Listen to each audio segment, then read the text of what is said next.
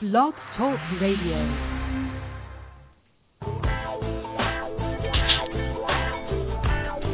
Are you tired of being sheep?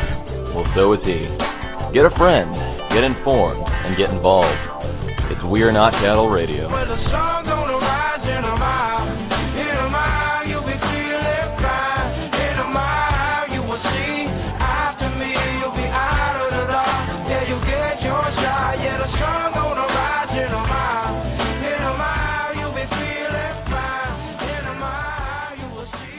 Good evening, everyone, and welcome to We Are Not Cattle Radio. I am your host, Jake Counts. With me as uh, as a guest for about the first half hour, uh, Daryl Young. Daryl, thanks for coming on the podcast, man. You there? I think we're having trouble. Thank you for having me, brother. Oh, there we are. There we go, man. Sorry, it's just um, sometimes I get a little delay here, but uh, hey, thanks for joining us, man. As you guys probably know, the podcast is going to be centered today. Um, I thought it was actually going to be centered around this war, but we got so many things going on. And at the end of the podcast, in about the last 35 minutes, I'm going to air the interview I did yesterday with Adam Kokesh. So um, Daryl actually works over there with Adam. So Daryl, what's the status update, man? Are you guys getting bombarded or what? I know you only got a half hour with me, so that means that you got a lot of extra work to do, huh? Yeah, man, it- it's been real busy. You know, ever since his release, it's been nonstop interviews with him, and still continuing our work and our podcast and our production. It's just been nonstop. That's awesome, man. Well, you guys keep fighting the good fight. And it's like I told him, man. You you guys keep fighting because we're pushing back too, and everybody needs to push back. And um, a couple of the um, I've got a couple of audio clips here, and one of the the first one I wanted to um I wanted to play is a little bit um is a little bit down the list, so I'm gonna have to wait. It's it's a pretty long clip. It's like 13 minutes. But uh, let's start out with some uh, with some news, and we'll start out and we'll kind of ease into this stuff because um, as you guys might have remembered, a couple of podcasts ago, I did a podcast on the police state, and yet again, the police state has reared its loving head down in the state of Florida, and this comes from RT from Russia Today, uh, care of Reuters. And this is great, and Daryl, I'll have you comment on this because this will absolutely make you go bonkers too. School scans students' irises without permission. And it goes on to say parents of Polk County, Florida, are outraged about learning how the area schools have been have used the iris scans as part of a new security program without obtaining proper permission. Remember, these are government slave facilities, so they don't really have to train. You know, they don't have to get your permission to go ahead and teach your kid how to be a slave. So, students at these three facilities, an elementary school, a grad school, and a high school, a grade school, and a high school, had their eyeball scanners early this month as part of a quote unquote student safety plot program carried out by Stanley Covert Security Convergent Security Solutions. And he goes on to say, it simply takes a picture of the iris, which is unique to every individual. Rob Davis, the school board's senior director of support services, wrote home to the parents in a letter dated May 23rd. With this program, we will be able to identify when, it, when and where a student gets on the bus, when they arrive at school location, when that bus and or what and what bus the student boards and disembarks on in the afternoon. This is an effort to further enhance the safety of our students. The EyeSwipe Nano is an ideal replacement for the card-based system since the kids don't have the respo- don't have to be responsible for carrying an identification card. And the article goes on and on and on and I won't bore you guys with the details. It's a little bit longer, but the parents are a little bit upset.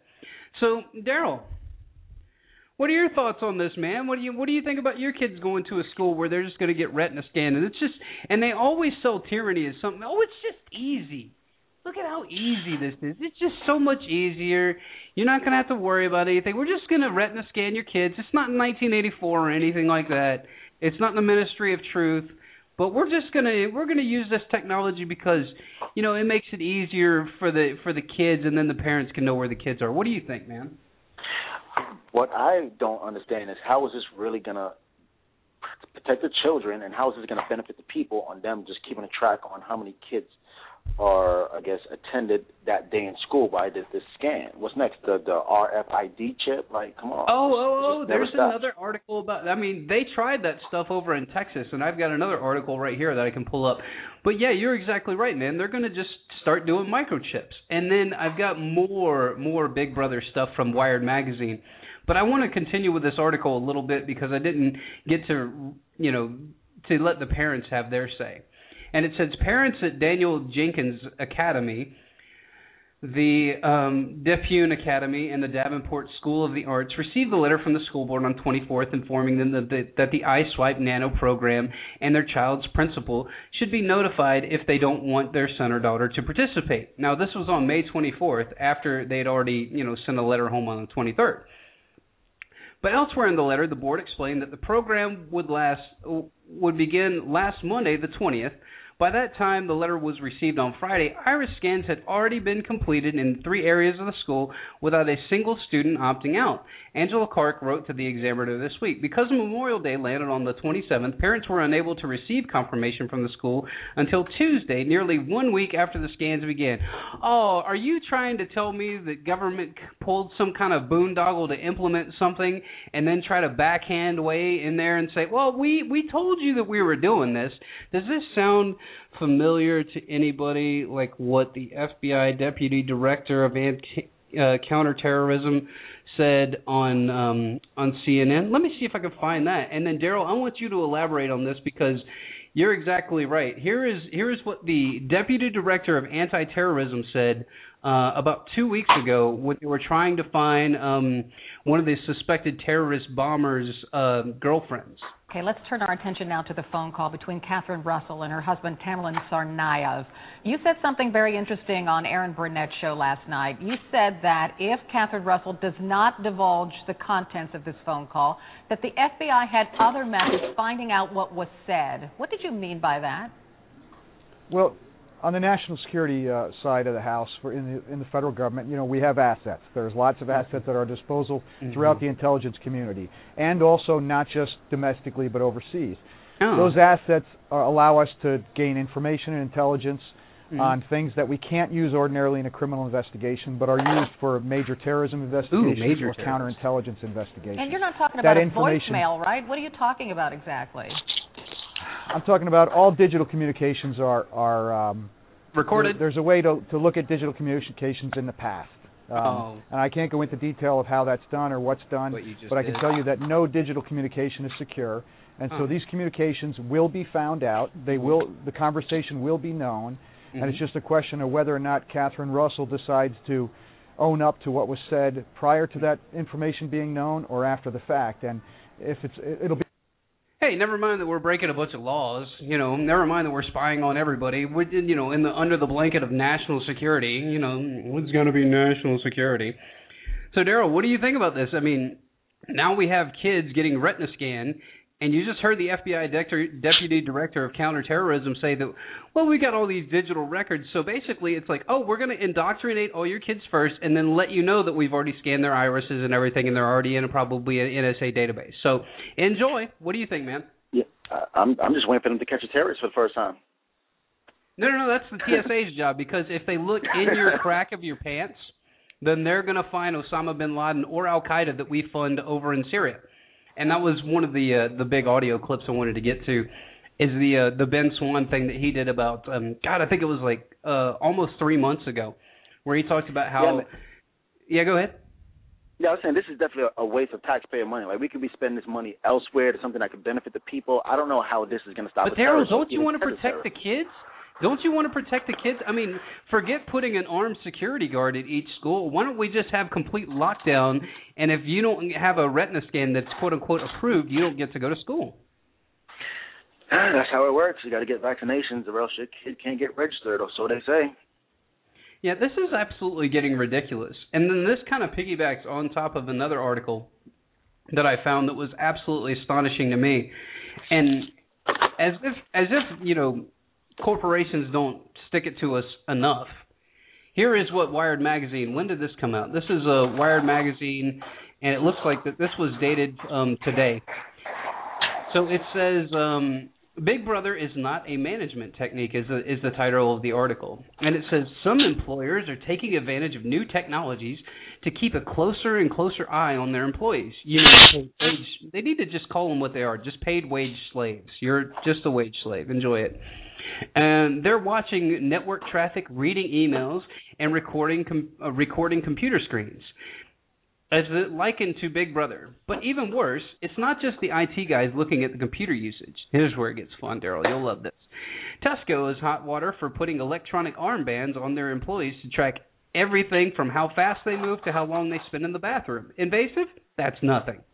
Professional athletes are being wired up with heart rate monitors and GPS tracking devices to see how much the effort they give off in games and practices. Employers have even hooked up to implanting their or looked into implanting their workers with RFID chips in order to see what they're up to. California went so far as to pass a law to protect workers from implanted tracking devices. While many people wonder what the ethics are behind such detailed tracking or technology, an important question is kind of of invasive monitor is even efficient. After all, what can what can a manager really learn about an employee from their Facebook page? In the end, invasive monitoring solutions tend to fail for three reasons. Number one, they give too much of the wrong information. Managers don't have time to sit through all the hours of screen recordings and data logs. They're too busy trying to understand what's really happening on the screen records. And most of the data gathered is only going to be useful if you're already building the case to fire an employee. Number two, they don't provide information that helps the employees per, improve. Reading other people's personal emails won't get managers any idea of how to coach them and their team. Knowing this is some uh, knowing that someone went to Facebook on the company computer doesn't mean anything if they were on break. If it looks like somebody was working slow, that might be because they're working on a tough project. If the job on the manager is to keep the people to do better, massive data gathering won't help. And number 3, Employees get the get the message being sent. Invasive tracking is a great way to tell employees that you don't trust them and you're not on their side, and that you're looking for a reason to push them. Good workers will take this message and they will take it and will take this message that they're in the wrong job, and bad workers will take it as they're accusing me to to game the system. Instead of taking the role as Big Brother managers, Managers need to, to take note of being a good manager. Instead of managing the metrics and hammering outliers, they should take the role as a personal trainer who wants everybody to do their best. From what some degree, um, some, from what from that, some degree of observation is needed. No one should complain about their manager watching them or how long they work on a goal and of of watching and how to understand how they work and challenge themselves from having. The only thing, only from this can managers actually help their employees improve. So it is a really big conundrum that you run into because I, Daryl, as you know, I was in corporate America for a long time, and I started seeing stuff like this where you would have employees that were literally done with their day and they were just looking to you know kind of blow off some steam they wanted to go look at uh, let's say drudge report or something like that but they were actually intimidated because they're like well what if i go to a site that's blocked or what if i go to a site that they're going to go through and track all my cookies. So it really does put the it's kind of like taking the fear that most people have on the internet about posting things on Facebook and then applying that to their workforce and it's just going to make them tentative workers and it's just like what the man said.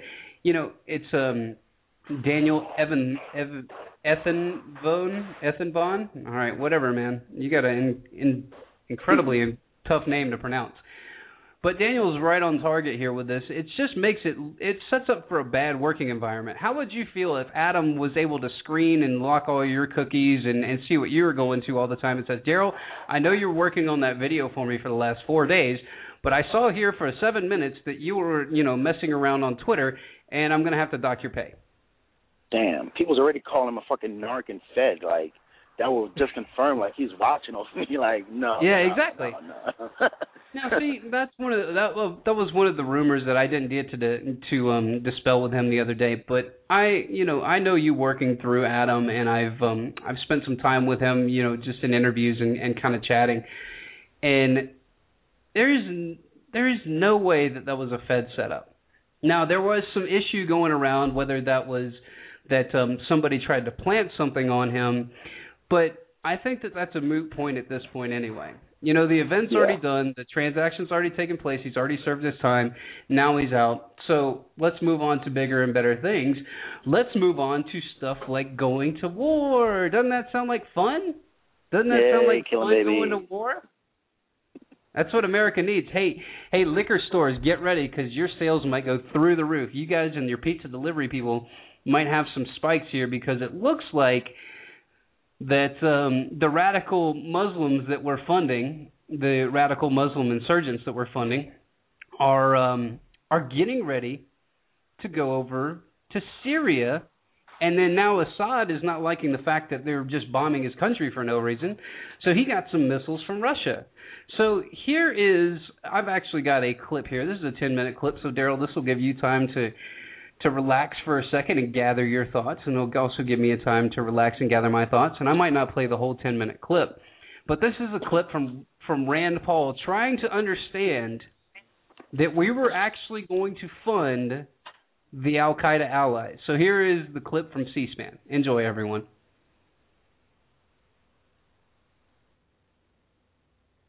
Does any other member have an amendment to call up? Senator Paul. Mr. Chairman, our uh, nation is weary of war. We've been at war for over a decade in uh, two main countries, Afghanistan and Iraq. I don't think we're eager to get into another war. I talk to our young men and women who have volunteered to fight in war.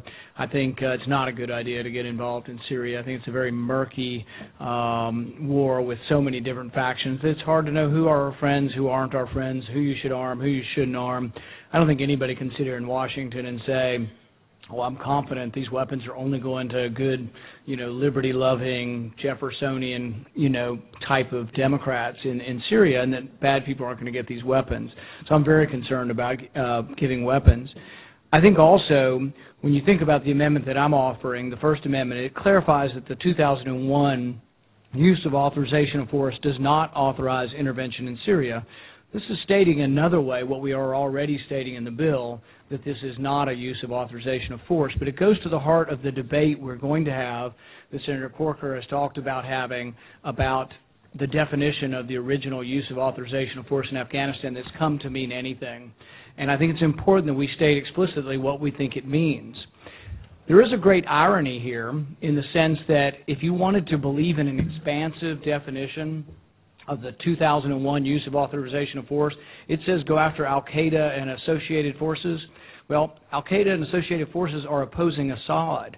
So if you want to believe in an expansive definition of the 2001 AUMF, you might believe that you could actually support Assad with arms. That the original use of authorization of force actually would justify giving arms to Assad. And I'm not proposing that. But I am proposing that you will be giving arms to the side that is fighting against Assad that has elements of Al Qaeda. There is a great irony there. I am also saying that in your rush to get involved in Syria, that you may well be arming Islamic rebels who will be shooting Christians. There's about somewhere between a million and two million Christians in Syria. They have been largely protected by Assad. I'm once again not saying Assad's a good guy, but I'm saying that they've been a protected minority by Assad for decades because he's a minority and it's been it's been practical for him. They haven't taken a large position in the war. They're in the middle of this, but they tend to live in areas and have been protected by the Assad regime. When push comes to shove, I think there'll be a great irony and tragedy and sadness if you sent arms with U.S. taxpayer money to kill Christians. I think it could happen. I think it's impossible to know who our friends are. Look at how much trouble we have in Afghanistan. We have an ally that we've had for 10 years, and we can't. We don't know who to trust in the Afghan army. You know, we've had probably nearly a hundred deaths from Afghan soldiers. They lie. Most of them on opium. They come in and say they're our ally, and they take a pledge to support us, and we turn the other way and they shoot us. And Syria's a much messier situation, maybe a hundred times messier than Afghanistan is. I know everybody here wants to do the right thing, but I think it's a rush to war. Now, people will say, oh, you're not putting troops on the ground. Well, we are going to have capacity building. There is no limitation in this bill on where those troops can do capacity building. I'm assuming it's going to be more in Jordan and other places. There's no limitation here that the troops, U.S. troops, can't be on the ground in Syria. So this Oh. resolution could be arming rebels, No. who even the Joint Chief of Staff have said it's unclear, and it's increasingly unclear who our friends are, and it's That's right. increasingly difficult to determine who our friends are. He says in the last six months, it's become harder to determine who our friends are. This is the Joint Chief of Staff, who I would think would would 'em all be privy to a lot of information and whose opinion and weight should be should be listened to carefully. So I'm very concerned about arming the rebels. I'm concerned about getting more involved. I'm uh, uh, concerned about the slippery slope into war. War doesn't always start. All right, I had to cut that off. All right, so um, I've got a bunch of guys that just popped onto the podcast. Daryl, are you there still? Still here, brother. All right, so you know what? This is what I got for Rand Paul. Let us never tolerate outrageous conspiracy theories. Rand Paul, are you trying to tell me that we would fund the terrorists? That is just complete and utter. Let us never tolerate outrageous conspiracy theories. I mean, come on, man. We don't fund the ter- Wait a minute. We did. We we funded the terrorists one one one one two three. We funded them a couple times, but this one's different, Daryl. This one, this one, this one's different. This is completely different. We know who the. Well, we don't know who the bad guys. Okay, we know who the aren't. No. So I got a couple of other guys on here, Daryl. I want to get your take on the whole Syria thing, and then I'm going to pull up the um, I'm going to pull up my guys from Journalistic Revolution, and I've also got one of my buddies from Florida. I want to see if I can get his take on it too. So, wh- what's your take on this regime, man? I mean, we're just gonna. Hey, how about this? Why don't we get? Hey, we'll give guns to everybody in the in the Eastern world.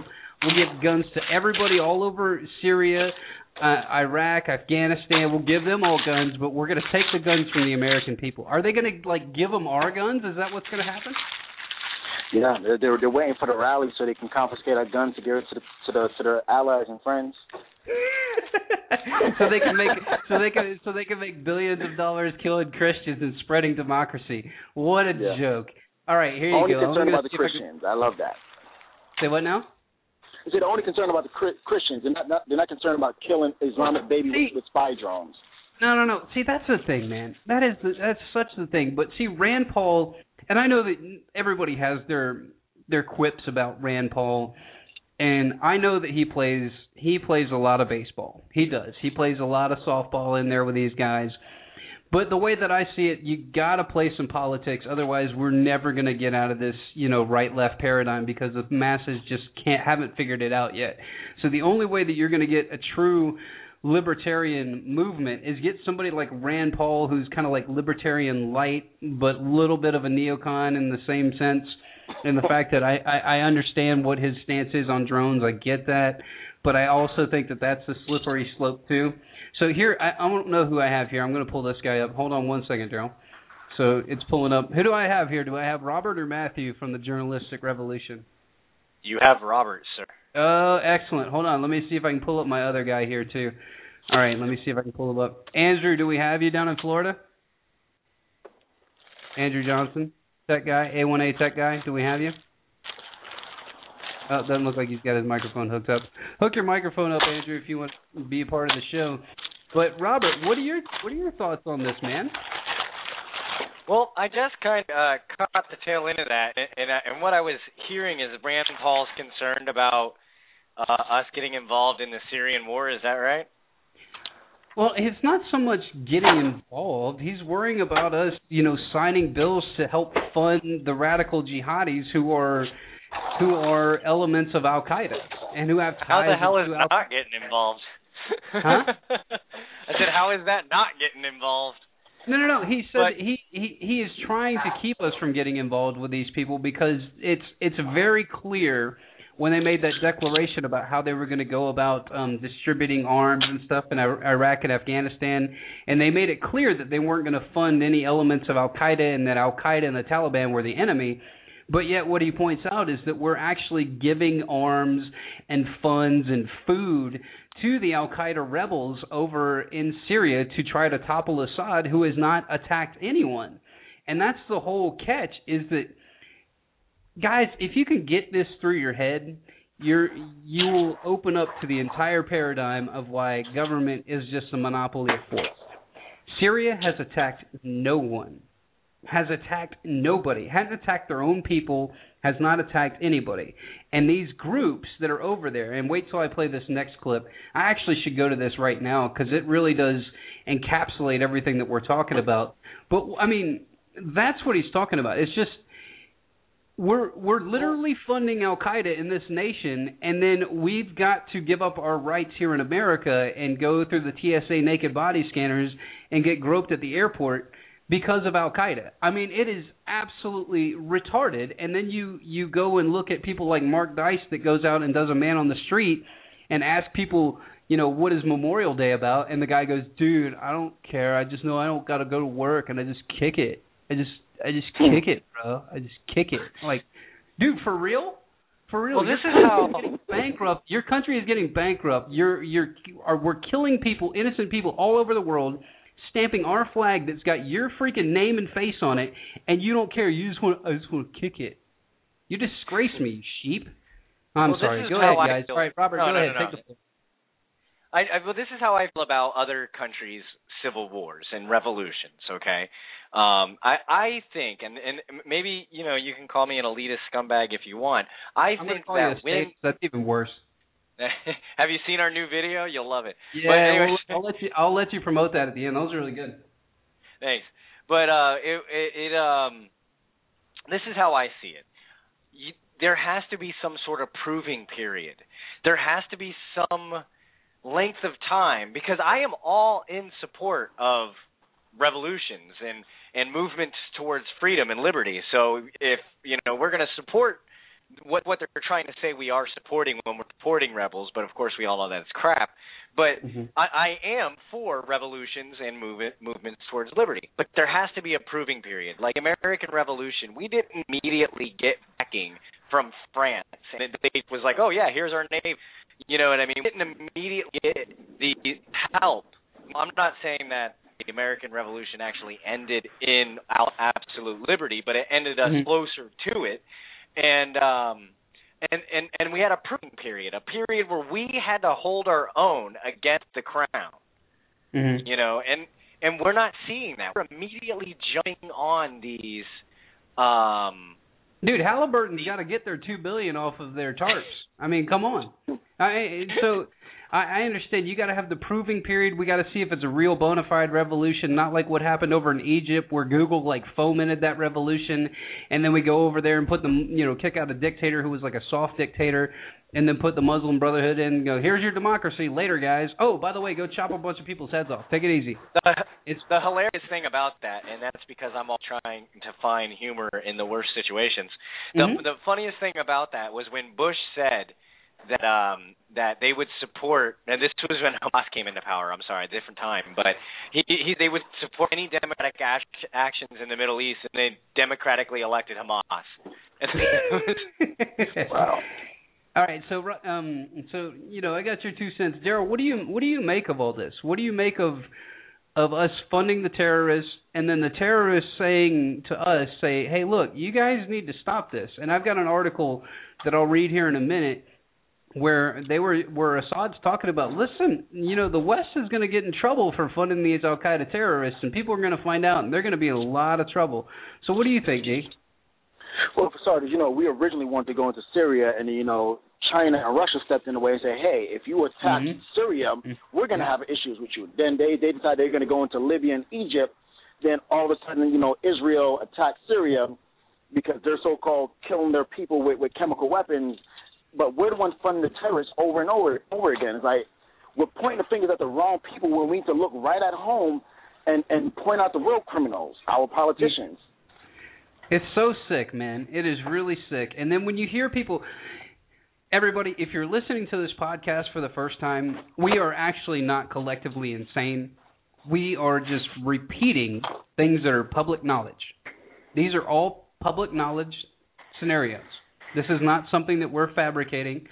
This is, you know, this is not like what our, you know, what our what our boy says. This isn't like what he Let says. us never tolerate outrageous conspiracy theories. It's not a conspiracy theory. These are all documented truths. But the fact of the matter is is that we're not the type of people that will watch, you know, a country, you know, watch us go to war with Syria and then do this. That is not who we are. We are not going to get out there and cheerlead for a bunch of criminals trying to make money off of murdering people. It's just done. We're done with it. We're tired of it. That's why this whole revolution started with Ron Paul and the non-interventionists, and and just being different and being diplomatic and how you approach nations. And don't give nations just every year go well Israel we cut you a check for 47 billion last year. We'll cut you a check for 47 billion this year. Oh okay that sounds good. Where are you guys getting this money from? I don't know. The Fed will make it up out of something. And then they'll take 85 billion of your tax dollars and go send it to offshore banks. Everything's fine. Everything's completely fine so here, let me play this clip from Ben Swann, and this was about three months ago. And guys, hang on because this is a little bit of a long one. It's about 13 minutes. I'll probably cut it short, but he really touches on all the high notes. And I know that I'm harping on this stuff, but guys, war is a big deal, especially when your government's funding the insurgents and then and then saying that the insurgents are the good guys. Really creepy, really really creepy stuff. So here's a clip, guys. I'm going to mute you for a minute, and then I'll pull you back up after this. I'm Ben Swann, and thank you so much for watching this edition of Full Disclosure. I'm really glad that you're watching because today we're talking about a very important story, one that has global significance, and yet it's not being told at all in the West. Western media has all but ignored this issue. We're talking today about the two year long civil war that's taking place in Syria. Now, if you listen to Western media and you listen to our government, then you would believe the people of Syria have been rising up to free themselves from the tyrannical grip of their president, Bashar al Assad. And yet, is that the true story? Today we're talking with a man who lives in Syria. In fact, he lives in Damascus. We did this interview via Skype. His name is Emilio Ibrahim. Now, what we do know for a fact is that the U.S. has been providing financial assistance to the rebels in Syria. The State Department admits that readily. We know that the Saudis, that Turkey, and that Qatar are also funding those rebels and providing them with weapons. But the part of the story that Mr. Ibrahim says that you may not know is that these Syrian rebels aren't Syrian at all. They're foreign professional terrorists who are affiliated with Al Qaeda. They've moved into Syria, but he says they are gangs of terrorists who are terrorizing the country. At the end of the day, this interview was not designed to try to control or shape how you view what the United States is doing in Syria, but rather to open your eyes to some of the realities that Mr. Ibrahim says the rest of the Western media simply won't tell you about. No, That's why we call this full disclosure.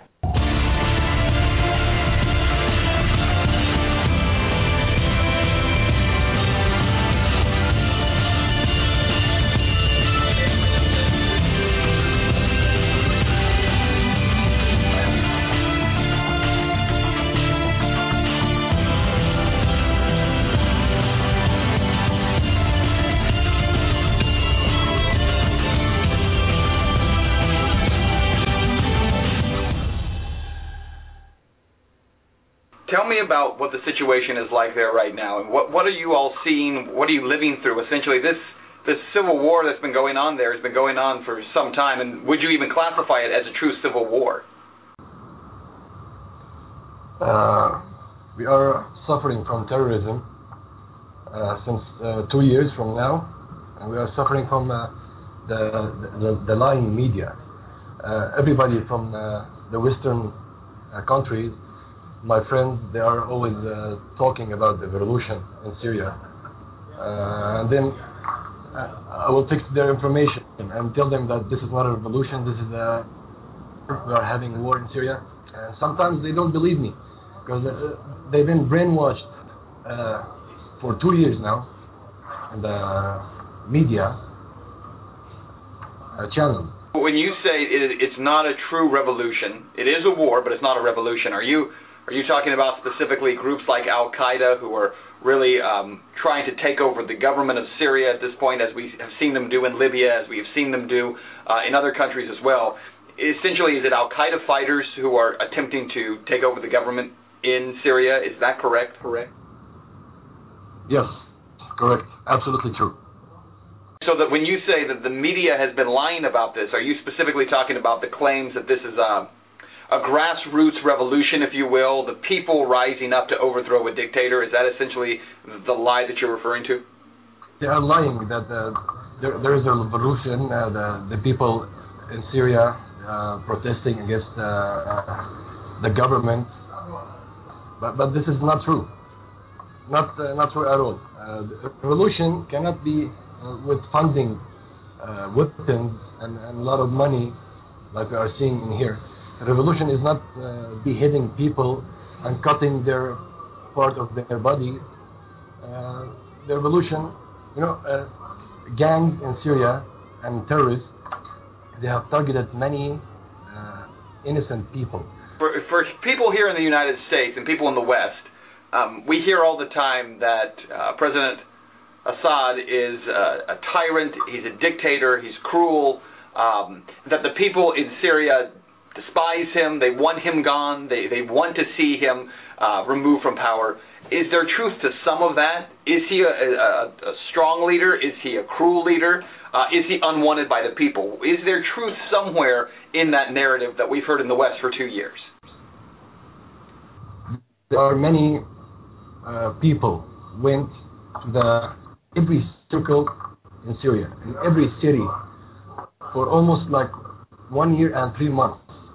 Uh, every Thursday and Friday, they protest uh, against terrorists and holding the, the, the Syrian flag and holding the pictures of the president to support him, to support the Syrian Arab army, millions, millions of people. And I can send you many videos uh, that, that I captured in my own camera. Uh, millions of people they are supporting our army against terrorism. Uh, but, but, as I said uh, before, you can't see this. Uh, your media channel, not not yours, but you know, the Western media channel, they are showing what they want the people to think, not the truth. They want people the truth. They have to tell people the truth. They have to to stop uh, shutting down our media channels. So all the people here are supporting the government more than ever. Uh, let me talk about myself. I have never uh, support our government like I am supporting today. Two years ago, all my friends, uh, you know, they, they, were all shocked by uh, seeing me talking about the mistakes of our government, and we need to change, you know, many things. But right now, I'm supporting my government uh, so much more than ever. You know, I will support my government against any uh, foreign gangs, against any foreign countries. I'm not gonna uh, stand with the, with the U.S. government against my government. I'm not gonna stand with the Israeli government against my government. I'm not gonna stand with Saudi Arabia government. I'm not gonna stand with Qatar government against my government. Those countries, they have never, ever wanted the, the right thing to the Syrians. How come they want the right things to Syrians right now? Uh, for people in the West, I think there's almost zero concept of this at all. But in Syria, up until two years ago, Christians and Muslims coexisted. They lived at peace together. Uh, there wasn't this um, persecution of, as you're saying, Alawites and, and other religious groups. And today in Syria, that is not the case. Today in Syria, if you are anything other than, are you saying a Sunni Muslim, other than a Sunni, you are under uh, intense persecution. Is that correct? If you are Sunni, not close-minded like them, if you don't have the, the same purpose, they, they want the same target, so you are, even if you were Sunni, you are targeted too, like Christians, like uh, Shias, like uh, like all the rest of the religions. Up until two years ago, you had never been asked what your religion was before, and you said, but today that's very different. Many people have been uh, been asking me over and over what what, what what is your religion? Because in their point of view, if you were you know if you were Christians, a Christian, so that means you support the government. If you were Alawi, that means you support the government. If you were Shia, that means you support the government. But if you were Sunni, uh, you know, it depends. Maybe you support the government and maybe not. For two years, uh, uh, many people have asked me what my religion is. I have lived all my life in Syria, and nobody asked me ever what my religion is. But now religion matters to some people. You said that it defines, in many cases, which side of this so-called war you are on. The, the small religions in Syria, like Christians, Catholic, Orthodox, and the rest, the small religions in Syria, like Christians, Druze, uh, Shia, they are small here. They are all supporting the government in everything. And I have many Sunnis friends. They are supporting the government as well. But very few, very few Sunni Sunnis and some Christians, like uh, very small groups, they are against the government, but at, at the same time they are against this revolution. They want to make their revolution on, on their own, you know, the real revolution. They want a true revolution. Right, they want a true revolution there. You said that there are there are beheadings that if you are an Alawi and you're caught, you, they will they will behead you and then they will rape you afterward. You said that you'll die in the most brutal way. Ago, I remember the story. They they went to an Alawi uh, guy and they raped him and they cut his arms and legs. So when you contacted me, Emilio, you you said I want to tell this story about what's really happening in Syria. Because what you're seeing through, especially Western media, um, you say is not the truth. Why do you think Western media is not sharing the true, at least the side of the story that you're sharing? I mean, maybe you can make the argument that, well, you're biased and this is your view. But it seems like your view isn't even being given not just equal time, but any time in Western media. Why is that? The Western countries, you know, they, they show off they have freedom, they have freedom of speech. You know, the whole media. We do. Uh, not the whole media. Very few media, like like your program, uh, Ben, and and some other few. They are not being controlled of the government. You know, so the majority of the media, the Western media, they are being controlled of the government, of their government. So, uh, you know, you know, the U.S. government want, want to change the regime in Syria, so they will begin this uh, in a war in media, and then by funding terrorists, and then funding them, and then sending more professional terrorists, trained terrorists, I mean.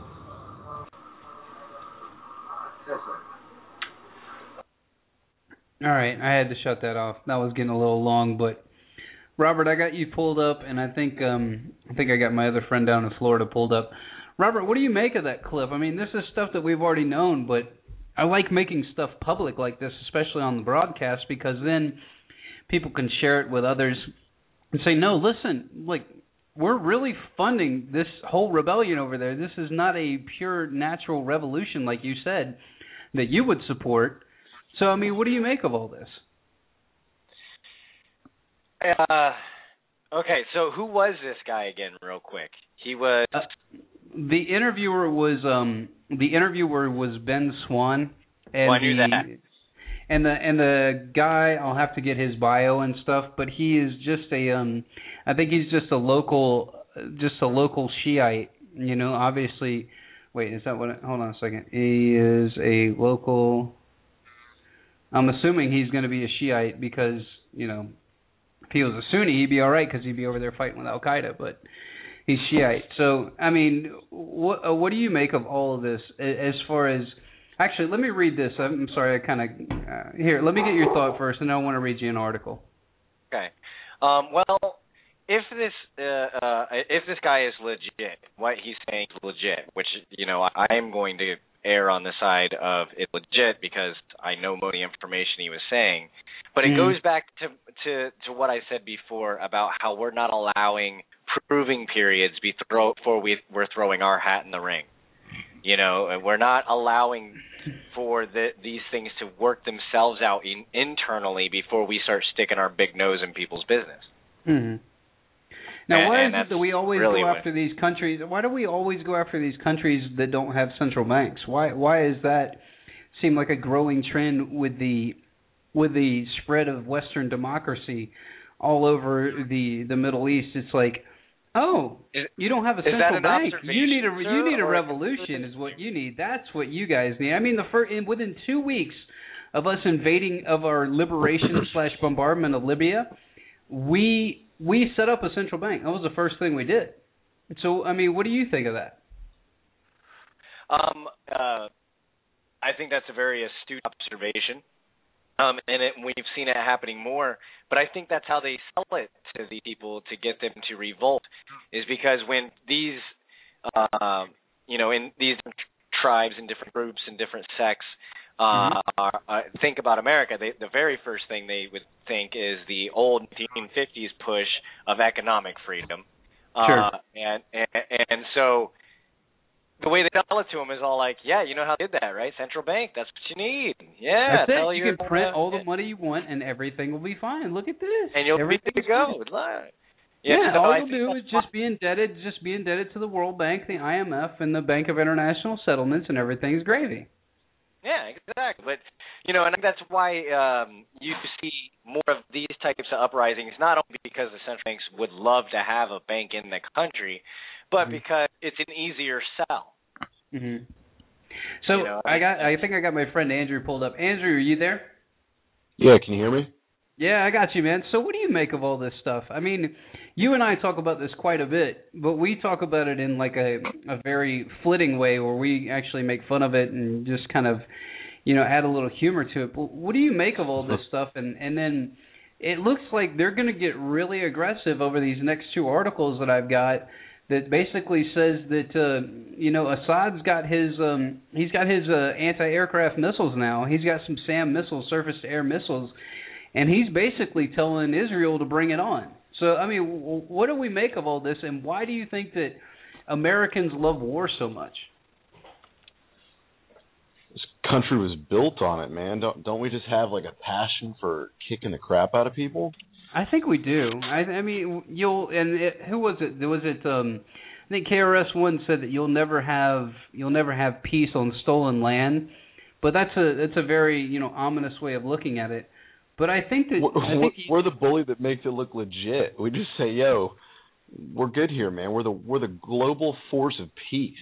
Slow hey, down, hey, homie. the Navy's new slogan is the global force for good.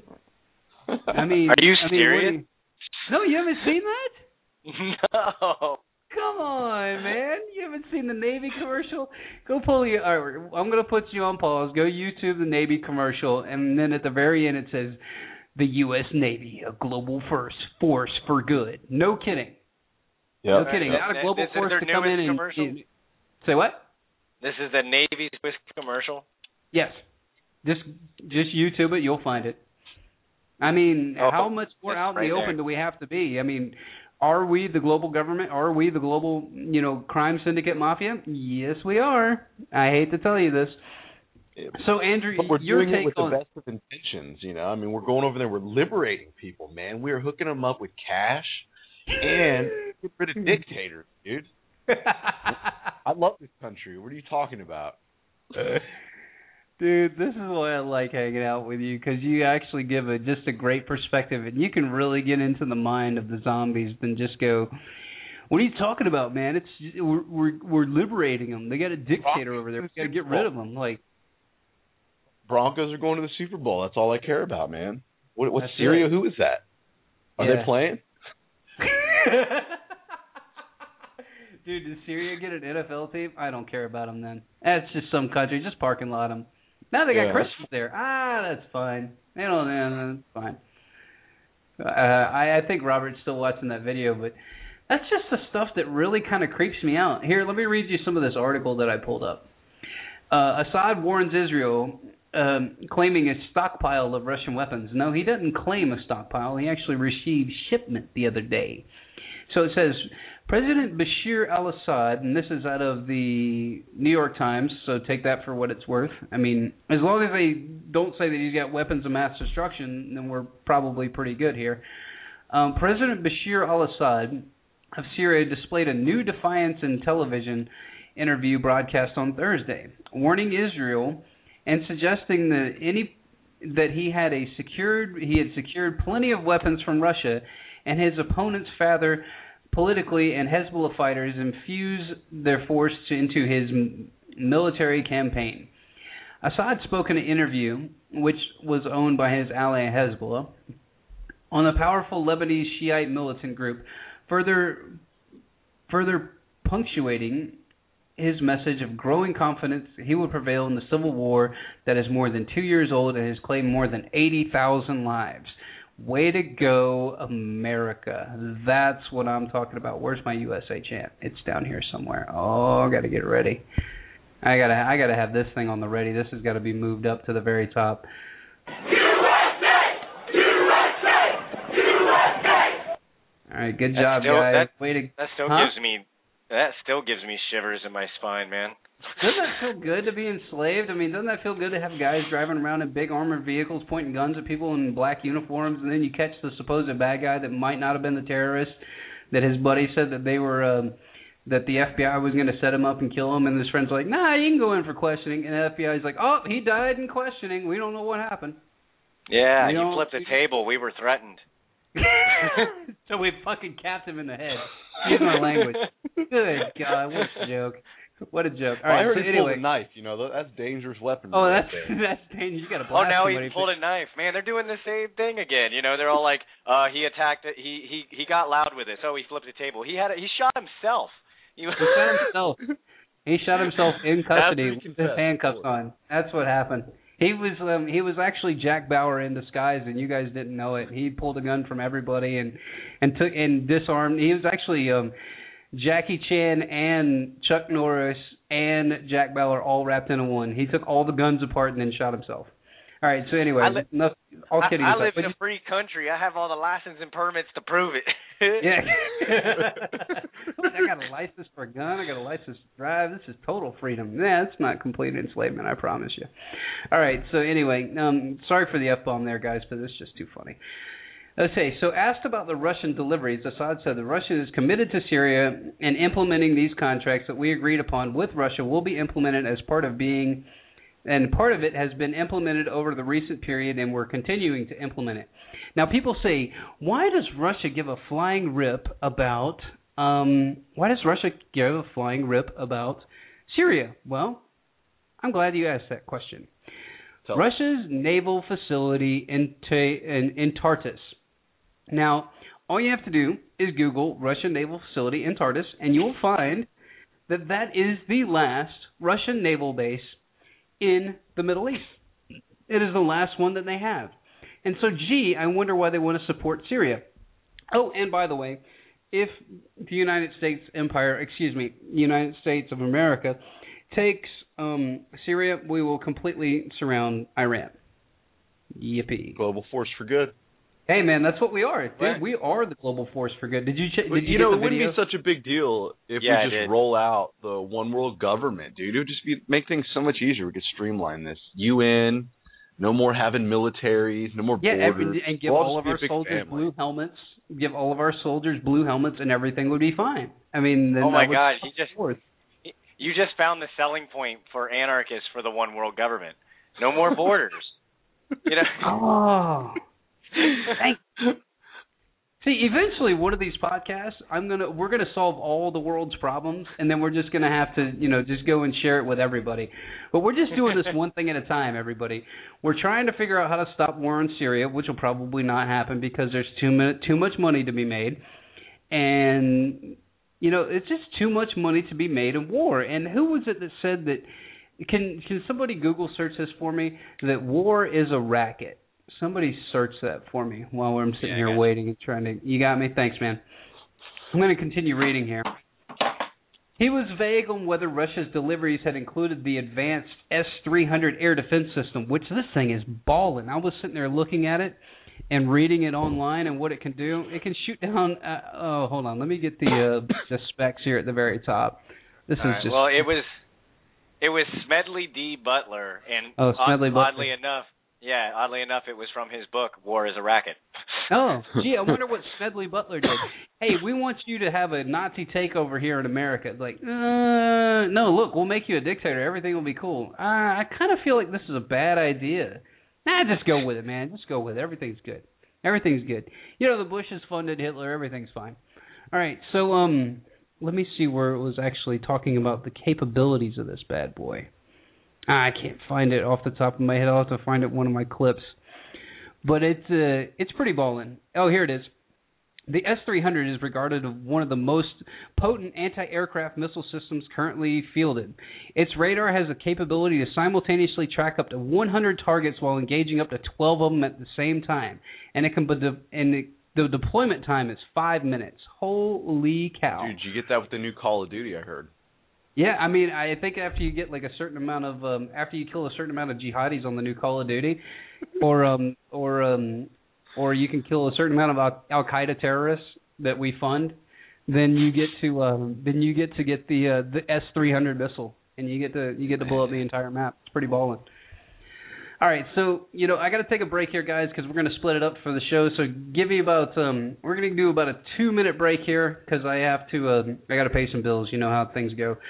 So uh, I'm going to play. Let me find a good clip for us here. I'm going to play how an economic hitman operates, and this will give you guys kind of a clue into what's really going on over in Syria with all the guys running in with their weapons manufacturers. And I'll also read that article or um, talk about what Steve Pieczenik said when he went over to North Korea when we had that big scandal with those guys, and about how within within hours that all like the Boeing, Lockheed, all those guys were over there trying to sell them planes. Probably the same thing's going on over here because you know the corporations love us all so much and they have our best intentions at heart. So what I did specifically was identify countries that had resources that corporations covet, like oil, for example, and then arrange a huge loan to that country from the World Bank or one of the other big banking organizations. But the money would never actually go to the country. Instead, it would go to our own corporations to build infrastructure projects in that country. Huge projects like uh, big big uh, power plants, hydroelectric plants, and transmission lines, and distribution stations, and multi-industrial parks. Things that would benefit a few wealthy families in those countries, as well as our own corporations that built them, but wouldn't help the majority of the people who don't have enough money to buy much electricity, can't get jobs in industrial parks because they don't hire many people, and yet the people of the country would be left holding this huge debt that they couldn't repay. So at some point we go back in and say, hey, since you can't pay your debts, uh, essentially give us your resources, your oil or whatever. Sell to us at a very low price without any environmental or social regulations, without having to take care of the people in the country that we're, that, that we're exploiting, or allow us to build a military base on your soil or vote with us on the next critical United Nations vote. And in a few cases where we couldn't convince presidents to take on those deals, which were really bad for their countries, uh, the jackals step in and they either overthrow governments or assassinate their leaders. And I talk about my own personal experience in Ecuador with the president there, Jaime Roldos, democratically elected president, Omar Torrijos of Panama. They didn't buy into these deals. They had a lot of integrity, and both of them were, and, and they wouldn't, they wouldn't listen to me. They, they wouldn't buy my deal, and so both of them were assassinated. Now, when they don't do the deal, the jackals come in. What do the jackals do? Well, either overthrow the governments that we just saw this happen in Honduras with President Zelaya about two uh, years ago, or they, uh, and we've seen it, of course, happen with Allende in, in, in Chile and Arbenz in Guatemala and, and so on and so forth, or uh, they assassinate the leaders, which we saw in my case with Jaime Roldos of, of Ecuador and Omar Torrijos of Panama. So they're either overthrown, and if they go kind of peacefully and they leave the country like Zelaya did in Honduras, okay. If they're not going to go peacefully, then they're taken out. Or we just blow them up, or they die in a plane crash, or you know, or we send in the Al Qaeda terrorists to fight them and pose as freedom fighters. Woohoo! Don't forget the heart attack gun that was just recently declassified. Oh, you know what, man? I'm gonna have to. I'm gonna have to pull it on. You. Let us never tolerate outrageous conspiracy theories. I gotta pull it on you, man. You cannot listen. You cannot use Dude, logic on this go show. To other countries and assassinate people just because they don't go along with what we say. That's crazy talk. Yeah, I, I don't. You know, I'm not buying that. I, I think that you are a conspiracy theorist. You know, never mind that HAARP's had weather weapons and all that stuff. Never mind any of that. You know, never, never mind them shooting a bunch of you know uh, hydrogen bombs up into the into the atmosphere back in the 50s. Never mind, none of that stuff ever happened. That's complete conspiracy theory. No, just not even any validity to it. So that's it for that portion of the podcast, and we got about a, a, a good 20 minutes here, guys. And so I thought I would bring up a topic near and dear to um, a lot of people's hearts, especially in the liberty movement, and that is um, the legalization of um, pretty much everything. Because if you're in the liberty movement and you believe that you are a self-owned individual, that you believe that you are responsible for yourself, and that you can protect yourself, and that you shouldn't be able to dictate what I can and can't put into my body, and I shouldn't be able to dictate what you can and can't put into your body. Now, I do have some. I have Holy some parameters with that. You can't go shoot up heroin and then go get behind a car. I mean, I guess you can as long as you don't kill anybody, technically. But you know, I do have some drawbacks to that, but I also understand that much like much like war, drugs is a bigger racket than than war has ever been. Because I mean, that's how they brought down China was through the the opium wars and stuff like that. You know, going around buying off people. But you know, side issue. That's history. You actually have to you know read books and stuff to know that. Um, so here is the article I want to read from you guys, and I want to get both of your takes on it. Marijuana legalization. Colorado Governor um, signs first bill in history to establish a legal regulated pot market for adults. Yay! On Tuesday, Colorado Governor John Hickenlooper, no kidding, that is the dude's name. That's awesome. Signed several historical measures to implement marijuana legalization in the state, establishing Colorado as the world's first legal, regulated, and taxed marijuana market for adults which marijuana activists have been saying for years, just legalize it, tax it, and the government will make tons of money. And then I used to argue with them saying, no, no, no, you don't understand. The government ships the drugs in, and they want them to be illegal so they can jack the price up and make huge profits on it, and then put us all into private prisons and make money doing that too. But then again, you know, that would make me a, um, you know, one of these. Let us never tolerate outrageous conspiracy theories. Once again, reading books and understanding how the world works is a conspiracy theory.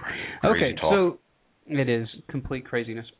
Hickenlooper was a vocal opponent of marijuana legalization, who said Colorado is known for many great things and marijuana should not have be one of them. Signed the first bill, uh, first of the bills in history to establish legal marijuana market as well as starting the development of a regulatory framework for cultivation, distribution, and production of industrial hemp. Oh my God, this guy is a terrorist. Somebody needs to go arrest this guy. This is craziness.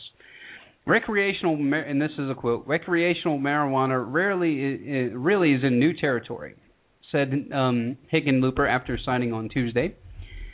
And although the governor has expressed opposition to marijuana legalization in the past, today he calls the bills "quote unquote" common sense. Whoa, dude, he's a thought criminal. This is complete thought crime right here.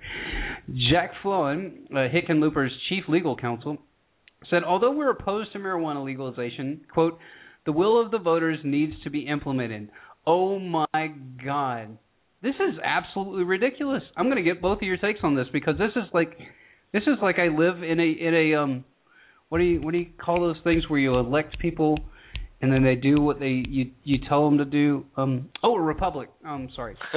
um, so we applaud Governor Hickenlooper for the initiative that he was taken to ensure the world's first legal marijuana market for adults will entail a robust and comprehensive regulatory system. That's awesome. These markets and other major milestones in the process of making a much needed transition from failed policy of marijuana prohibition to a more sensible system of regulation. And it goes on. So, gentlemen, what do you think of the uber thought criminal um, Governor Hickenlooper? I'll go to Robert first. What do you think, Robert? I think it's a Trojan horse. I I think that the major Elaborate, I heard. please. I don't know. I Uh, don't know how educated our audience is. Can you please explain what a Trojan horse is? um, uh, um, uh, well, the Trojan or, or what was it? The was it the Trojans? They did it to the Trojans, not the not the Trojans doing it to someone else. But they built a big wooden horse, put a bunch of people in it, and said it was a gift, right? And Mhm. and and they took it in. Soldiers came after out. they couldn't after they couldn't after they couldn't breach the walls they decided that they were going to offer a quote unquote peace offering i think is what it Mhm. was in, entailed but in, in essence it was a big setup and then um in the middle of the night they brought the trojan horse in the guys jumped out and with um and this is actually one of the craziest battles you'll ever read about and they talk about how they indiscriminately went around killing everybody that they saw. And I believe that that was in Constantinople, but I could be wrong. I'll double check. Go ahead. Okay, but um, that's what I, I the the word that I heard the most in that well what what you were reading was the word regulation. Um, and that scares me when a bunch of politicians start talking about regulating something because that usually ends up destroying Exactly. a a free market for it. So yeah, it'll it'll be this great thing for a while as a bunch of small businesses pop up trying to take over their little area for what they do and what they offer. But through those same regulations, you're going to see a crony capitalistic um, movement inside large corporations, eventually bring it to what cigarettes are today. Funnel it right to the top. Okay, so Andrew, what are you, what are your thoughts on that? You kind of share the same? I, I got a problem asking government, period, to allow me to put something into my body, which, when I do, causes no harm to myself or anyone around me. More, in fact, more so than any state-approved drug on the market. Hmm. That's the problem I got with it. I hear you. We shouldn't have And- to ask permission. Trojan Horse was the city of Troy. I don't know why we all kind of blanked on that one, but it was Yeah, to go well. get um, it was to go get Helen. Of, was it Helen of Troy? Is that one? I don't know. Anyway, I have to That's reread because I'm that self-medicating, but Oh, you can't be a, you can't be a thought criminal, man. Okay, so you know, piggybacking on top of that, how about this? If you as you as you talk about mass marketing, ex Microsoft manager plans to create first U.S. marijuana brand. Oh, exciting! A former Microsoft executive plans to create the first U.S. national marijuana brand with cannabis, and he hopes to eventually import legally from Mexico. And he said would be kicking off his business by acquiring medical pot dispensaries in three U.S. states. John, Sh- can I get some people with some decent names today? Jamen Shively, a former Microsoft corporate strategy maker, said that he envisioned envisions Seattle-based enterprise becoming a leader in both recreational and medical cannabis, much like a Starbucks is the dominant name of coffee. He said. Now this is an entrepreneur right here, but you know I think that um, I think that this is going right down the path that Robert doesn't want it to go, where it's going to go through the the usual paths that we all resist of coercion and using government to shut down your competition. Shively's 45, whose six years at Microsoft ended in 2009, said he was soliciting investors for $10 million in startup money. The use, sale, and possession of marijuana remains illegal in the United States under federal law. Remember, because there are our gods, so we have to remember what they say. The two states have, however, legalized recreational marijuana use are among the 18 states that allow it for medical use. It is a giant market in search of a brand. Now, why do these guys always think that we need a brand? I mean, quit. Oh, anyway, I'm a marketing USA. guy. USA. Dude, I am a I'm a marketing guy. This drives me absolutely crazy. Everybody's like, "Oh, you got to have a brand. You got to have something. Just leave it alone. Just let it be." So Shively said the marijuana industry, we would be happy to get 40% of its worldwide. Holy cow, you're looking for the big boy. All right, Robert, you wanted to say something before I continue here? Yeah, I was gonna say that just reminds me of Bill Hicks. Like Bill's going for the angry dollar right now. That's really what Bill's Bill's scheme is. Right now they're they're going for the pot dollar right now. That's a smart dollar. A lot of money in the in the pot dollar. You know, you might you know oh oh he's going for the conspiracy theory dollar now. Wow man, you're getting a lot of money in that conspiracy theory dollar today.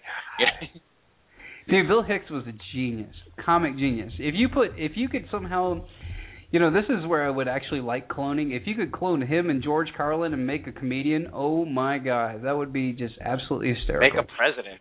No. Oh, sh- He would be the most Manchurian candidate. Oh, that would be great.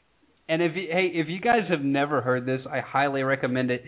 You should listen to um um George Carlin's idea uh, America where he talks about the different sections. You'll have like a criminal section and then you'll have like the baby section and then like the um the murder section and then you just open them up and let them all integrate. It's just absolutely hysterical. So it continues in the article.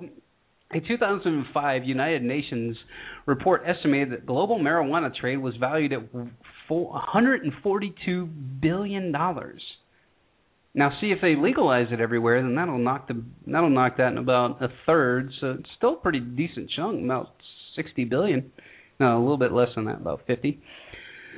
So Washington State and Colorado became the first two states to legalize recreational marijuana, and then voters approved legalization in November. Shively laid out his plans among his vision for the future in which marijuana will be imported from Mexico, and on the Thursday night news conference in a sit down in Seattle. Joining him was former Mex- Huh? the future that's happening now. Anyway, sorry. Yeah, all right, for the future. Yeah, exactly. What I mean, this is not a really great written, well written article, but it, it could be part of it could be part of the delivery mechanism as well. So, could also be that. What difference does it make if Jamen here is sitting instead of Chapo Guzman, who said um, to Fox, referring to the fact that he would rather see Shively selling uh, marijuana legally than Mexican drug pen, drug kingpin selling it illegally. The story that has begun to be written, this is the story that has begun to be written here. Shively told Reuters, and he hoped Fox would serve as I an think this guy was high when he wrote it. Say what now? this guy probably was, man. Shively told Reuters that he hoped Fox would serve in an advisory role in his in his uh, enterprise. Dubbed, Jesus, can I please get some decent names? Diego per- Pellicer. Good God! After Shively's hot producing, hemp producing great grandmother. Sale of cannabis or marijuana remains illegal in much of the world, and other, although countries mainly in Europe and America have decriminalized the possession of small quantities of it. Oh, really? Like um, maybe five states, or excuse me, fifteen. A larger number of countries have decriminalized or legalized cannabis for medical use, and it just goes on because I, I don't want to read Cynthia Johnston's writing anymore. This is not very good. So anyway, you guys get the overall picture. I mean, what do you guys think of this? Um, obviously, we have the legalization of marijuana, which is a step in the right direction for total decriminalization of all drugs. You know, not to get into a philosophical debate, but I think we all share the same sentiment that number one, government is a racket, and that um, it shouldn't be allowed to dictate what we can and can't put into our body, especially when it restricts, you know, nutrients and vitamins and stuff like that around the world. So, Robert, I'll go to you first. What do you make of this guy trying to make a brand out of, you know, uh, turning, you know, grapes into wine, if you will, or lemons into lemonade? Well, I mean, yeah, you, you I mean, you you asked what my thoughts were on it. Realizing I told you my fear, and this guy is pretty much coming in and doing on a massive scale exactly what I would be afraid of. Mm-hmm. Um, what I would rather see than the legalization of marijuana, and then of course what follows the immediately after they write a law is regulation. I would Mhm. rather them. I would just like to see them uh, repeal the fact that it's illegal and replace it with nothing. That you know what I mean? It's a plant. It grows. That's what it does. We don't have laws regulating daisies. We don't have laws regulating uh roses. You know what I'm saying? Why are we regulating it? Well, 'Cause I they mean, make, they clearly can make money off of it. Of course, of course. It's like why did they? It's like why did they? Why did they regulate? You know, why did they regulate tobacco? Why did they tax tobacco? Because the greedy politicians and and the lobbyists and the special interest groups can make tons and tons of money off this. And believe then I'll you me, this. You Yeah, know, go but one thing I could say about it though is, i i since I've been buying it for at least almost 15 years now, Mhm. you know, gas and everything else, all all the stuff around us has gone up because of inflation, but that Mhm. bag not gone up. That's one amazing thing. Well, Hmm. I, I would say it's a five dollar difference in either direction is the most I've ever seen in the fifteen, twenty years that I have been associated with such things. Okay, so in but that's if you look at it in a very stripped down categorical sense. That is the free market dictating the the price, not the regulators and the speculators and the brand marketeers dictating the price to the public. Would that be correct in saying that it's just basically a a a method of, you know, demand versus supply I, I, and what, then what I'm saying though is I, I think that the price, like if you go and get it from a from a dispensary, the price is the same as almost the street value eh, that you're getting it for. So if if government wasn't involved and it wasn't this big ordeal and it was local guys that could start growing and selling it, Mhm. just like you'd go to a farmer's market, you'd notice the price would go down. Man, that would be one farmer's market. I tell you what, that so, farmer's so market the, would the kill end it. user would be the beneficiary of not having the regulation. That Yeah, farmer's I- I- market would sell so many fruits, vegetables. You guys would be I mean, they would come That would be the with best like a truck and be like, it'd be like, all right, here's the farmer's market. Oh, you have to start out Yeah. here by the marijuana plant. Oh, okay. And by the time you get done, you would get back to your car and be like, oh my god, I got all this fruit. How did I buy this? you're gonna have you're gonna have juices. You're gonna have munchy food.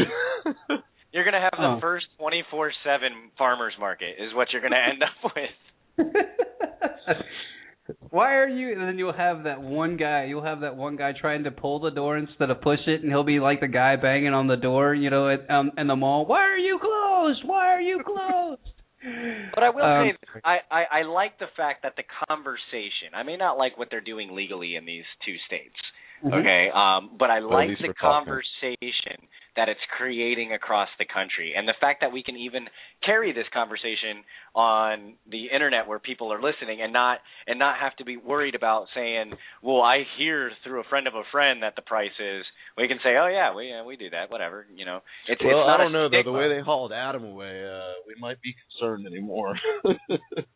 Oh, well, but see, yeah. here's the here's the thing. I mean, they've already got all your digital communications anyway. It's not like that we're telling them something that they haven't already read, seen, know about you in in the first place. So you know, it's not being secret secret anymore.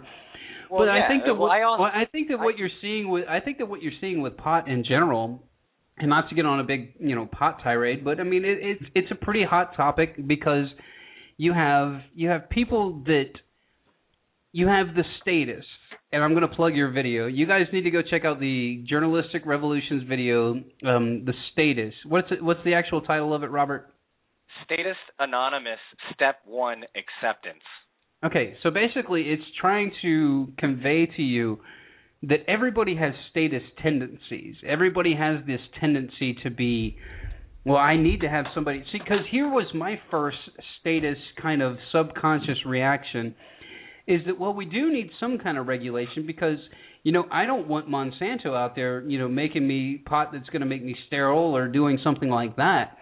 But at the end of the day, do we really do we really need a whole bunch of regulation, or do we do we have just a a a large? I mean, this it gets into a really slippery slope because how do you how do you understand who's cultivating it and how, and what kind of products they're putting on it?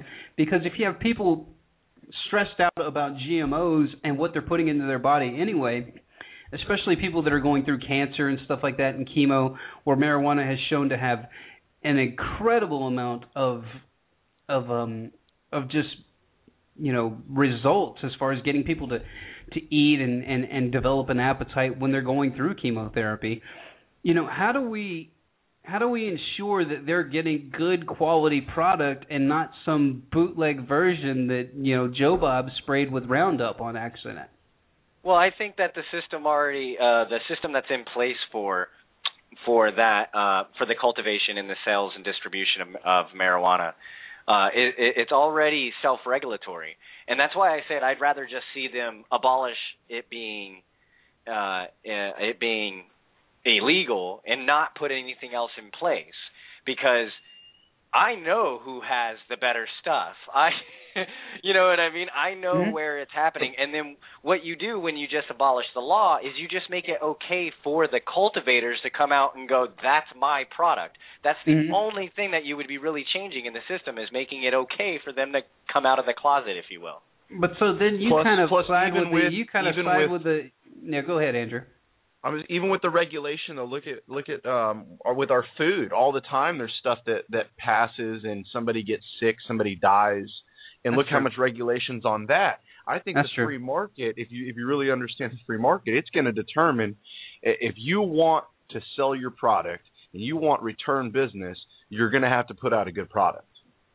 Okay, guys, we got about we got about two minutes to wrap it up. So I, I I appreciate both of you on this. So, I mean, at the end of the day, do we believe? At, at the end of the day, what do you guys think the timeline is for decriminalization of marijuana? Total decriminalization, not legalization. I hate that word. I'm talking about decriminalization. What do you guys think, Robert? What's your take? Uh, real quick, I think that we could see it within the next five years, i- Okay, in the current pace that we have. Okay, Andrew. I would agree with that. Okay, I, I'm I'm kind of right there with you. Just depending, it, it can go a couple of years either way, depending on how on how hard you know people push. But I think the most important thing is that if you look into stuff like this, and I know that there's a big stigma in the liberty movement that we're all a bunch of potheads, and that's not it. Here is the big here is the big hundred billion dollar enchilada of the liberty people. People in the liberty movement understand that marijuana, and they've done the research, marijuana was made criminal in a very unjust way. And it has remained criminal because of the stigma that DuPont and all these other large corporations that make cotton that don't want to they don't want to you know deal with industrial hemp. And I guarantee you the corn subsidy people don't want to deal with industrial hemp either because it makes an incredible biofuel.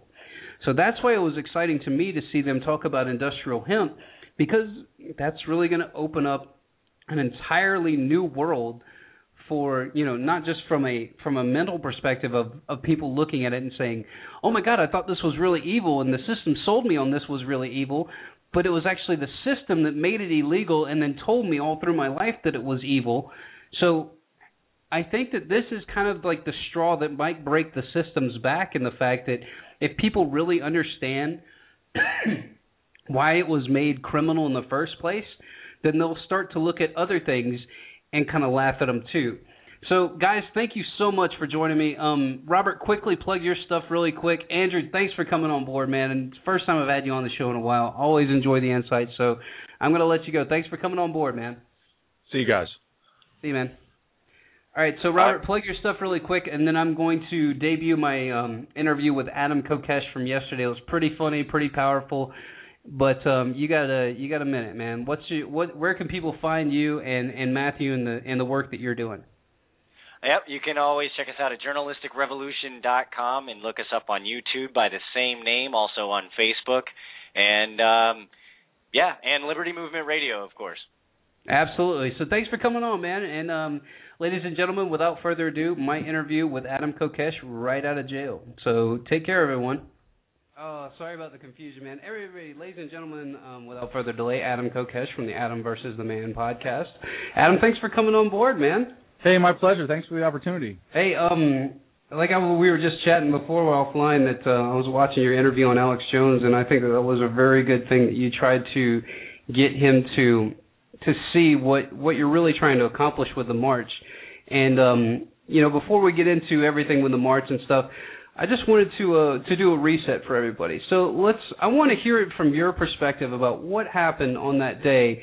You know, I, I was talking to. Um, I, I'm friends with Daryl, as you know. We and I've had him on the show. We were kind of talking about how the setup of the event was, and it was a little bit, you know, precarious seeing all the the fencing and everything around. And you guys even had a discussion about you know, is this something that we should even do? So, so start from the beginning and talk about all the way through the actual event itself about you getting, you know, accosted by the guys in costumes. You know, what it, um, what transpired on that day. Well, I guess it has to start with the history of the event that this was Smokedown Prohibition 5. We had Mhm. done this four times before Mhm. with no intervention and, and no violent assaults whatsoever. And it was kind of out of the blue, but they had put up fences around the area, around the, the free speech zone in front of Independence Hall. And uh, you know, it was it was a pretty clear setup. They when when we decided it was time to light up at 420, Mhm. They rushed into the crowd after someone else that had already lit up, and I didn't have anything on me. I think this is where they they went wrong. In one of the ways, they assumed that I would have weed on me, and I I I didn't that time. Mm-hmm. Um, you know, as much by by coincidence as anything, and I, I not had my wallet on me deliberately, but uh, I'm really glad I was ready in this case Mm-hmm. because what they did is they charged through the crowd, uh, ch- charged past me, as, as even the, the affidavit said, pushed past me Mhm. to get to someone who had lit up, Mhm. and uh, uh, in the course of doing that, deliberately brushed past me, Mhm. grabbed me under my arm. And you know, I put my hands up and, and and tried to step away, but was being pulled in to to this uh, takedown. Right. And then one of the officers decided that because his hand got stuck in my armpit as he Mhm. grabbed me, that I was assaulting him, and he tried to tackle me. And, and as you can see from the video that we just released, uh, exclusive Adam Kokesh arrest footage, uh, damning footage uh, that shows how I was set up by the feds. You can see from all the different camera angles uh, how ridiculous the, the the assault charge uh, against me was. Mm-hmm. But that's what makes it a little worrisome when you step back and consider this that you know that that I was set up and they tried to frame me. I mean, it was there's there's no other way around it because Right. I ended up being charged with a felony assaulting, resisting, and impeding a, a federal officer. Now, one of the things that Daryl and I kicked back and forth around, and this is just me being a you know a conspiracy theorist, you know, not trusting known liars, but um, Sure. we were we were looking at it as a as a methodology or a way that if they were going to set you up and charge you with a felony, that it was a way to to keep you. You know, obviously, if you're a convicted felon, you can't do an open carry march on um, across the Washington Bridge or the the um, I can't remember what the name of the Memorial, Bridge. yes. Thank you, thank you. But we we saw that as a way to kind of you know stonewall you from not leading the march, and then as we we got into the dialogue, it it, it wasn't so much about you know about you leading the march as it about the everybody getting together, and and now the march has morphed into this thing that you know when I first read the the statement, and I would actually like for you to read the statement so we can hear it again because it, it does sound a lot better when when you say it with your enunciation as opposed to if you just read it off the screen. But when I first heard it, I was like, "Oh, this sounds kind of crazy. Is he calling for an armed march on every on every capital?" But then after reading it a couple of times, I was like, "No, he's calling for the real restoration and talking about the defunding by getting the governors to all come together in a governors council and say, "Hey, we need to start defunding this fraudulent system." So, you got the floor, man. When a government has repeatedly and deliberately failed to follow its own laws, violated the fundamental human rights of its citizens, threatened the sanctity of a free press, created institutions intended to eliminate privacy of communication, waged war at the behest of special interests that threatens the public safety, killed hundreds of children with drone strikes, imprisoned and destroyed the lives of countless individuals for victimless crimes, stifled economic opportunity to maintain the dominance of the financial elite, stolen from the people through an absurd system of taxation and inflation, sold future generations into debt slavery, and abused its power to suppress political opposition, it is unfit to exist, and it becomes the duty of the people to alter or abolish that government by whatever means necessary to secure liberty and ensure peace. A new American revolution is long overdue. This revolution has been brewing in the hearts and minds of the people for many years, but this Independence Day shall take a new form as the American Revolutionary Army will march on each state capital to demand that the governors of these 50 states immediately initiate the process of an orderly dissolution of the federal government through secession and reclamation of federally held property.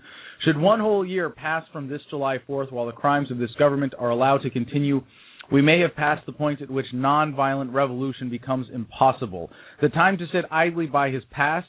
To remain neutral is to be complicit. Just doing your job is not an excuse, and the line in the sand has been drawn between we, the people, and the criminals in Washington, D.C. While some timid souls will say that it is too early, that we can solve this problem through democratic means provided by government, that current levels of taxation are reasonable for the services provided, and that the crimes of this government are merely a tolerable nuisance, it may already be too late. While there is risk in drastic action, the greater danger lies in allowing this government to continue unchallenged. So if you are content with the status quo, stay home, get fat, watch the fireworks from a safe distance, and allow this Independence Day to pass like any other. But if you see as we see and feel as we feel, we will see you on the front lines of freedom on July 4th, 2013 for this, the final American Revolution. See, it sounds so much better when you say it. My internal voice sounds like a little child. It does. It's really funny. But um yeah, how now you were in when when you when you wrote that, were you in solitary? Is that what they put you in? No, no. Well, we were in, we were in the special housing unit, but fortunately they put uh, myself and Mr. Poe together. I, I Mhm. suppose they wanted to listen in on our conversations, but Mhm. we we were uh, we were aware of that from the beginning. hmm Now, now, when you guys wrote that, how long did that take you to write? Is that something you just did, like compiled over a couple of days, or is it just an epiphany to you to just say, "I have got to get all this down on paper"? Because that's what kind of happens to me sometimes. Is you'll get in, and I'm sure you experience this as well, being in radio and and and doing writing and stuff. Is that you get into this kind of a zone, and then it just flows. Is that what happened, or was it kind of a couple of writes, rewrites, in order to get the the concise thought out there? Well, it was it was an epiphany that hit me when I realized that the government had already escalated their tactics by arresting me, by by framing me, and that it, it made me very uncomfortable Mhm. doing something as as significant as the open carry march on Washington Mhm. if they were willing to initiate force against someone simply for organizing this and I thought an appropriate way for us to escalate our tactics in in uh, you know in, in parallel would be to make this open source and, and distribute it across all 50 state capitals where people can engage in whatever civil disobedience you know they they they feel is appropriate but I, I want to point out that what we're really doing here is saying that, that let, let's do things the easy way. Let's Right. do things the peaceful way. Because if we don't do this, you know, what we're facing with the inevitable collapse of the United States federal government is going to be far worse. Mhm. If, if, if we don't come out now and start changing the conversation to say, look, we're better off without the federal government than we are with it, Mhm. then what we're going to find is, is, is the end of America that, that comes from delusion and having your, your head buried in the sand. But if enough people wake up in time, then then we don't have to face that. We don't have to face that collapse.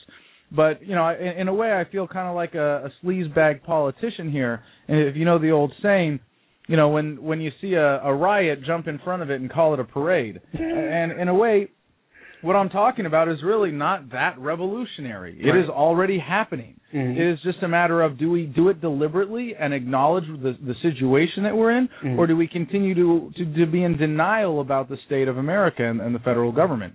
And I think that a lot of it has to do with, and I'm sure that you've seen this before. Have you seen Have you seen the videos of the the terrorist attack over in the UK? I'm sure you've seen those where the guy was chopping people up with um, the hatchet and the machete and stuff. Yeah.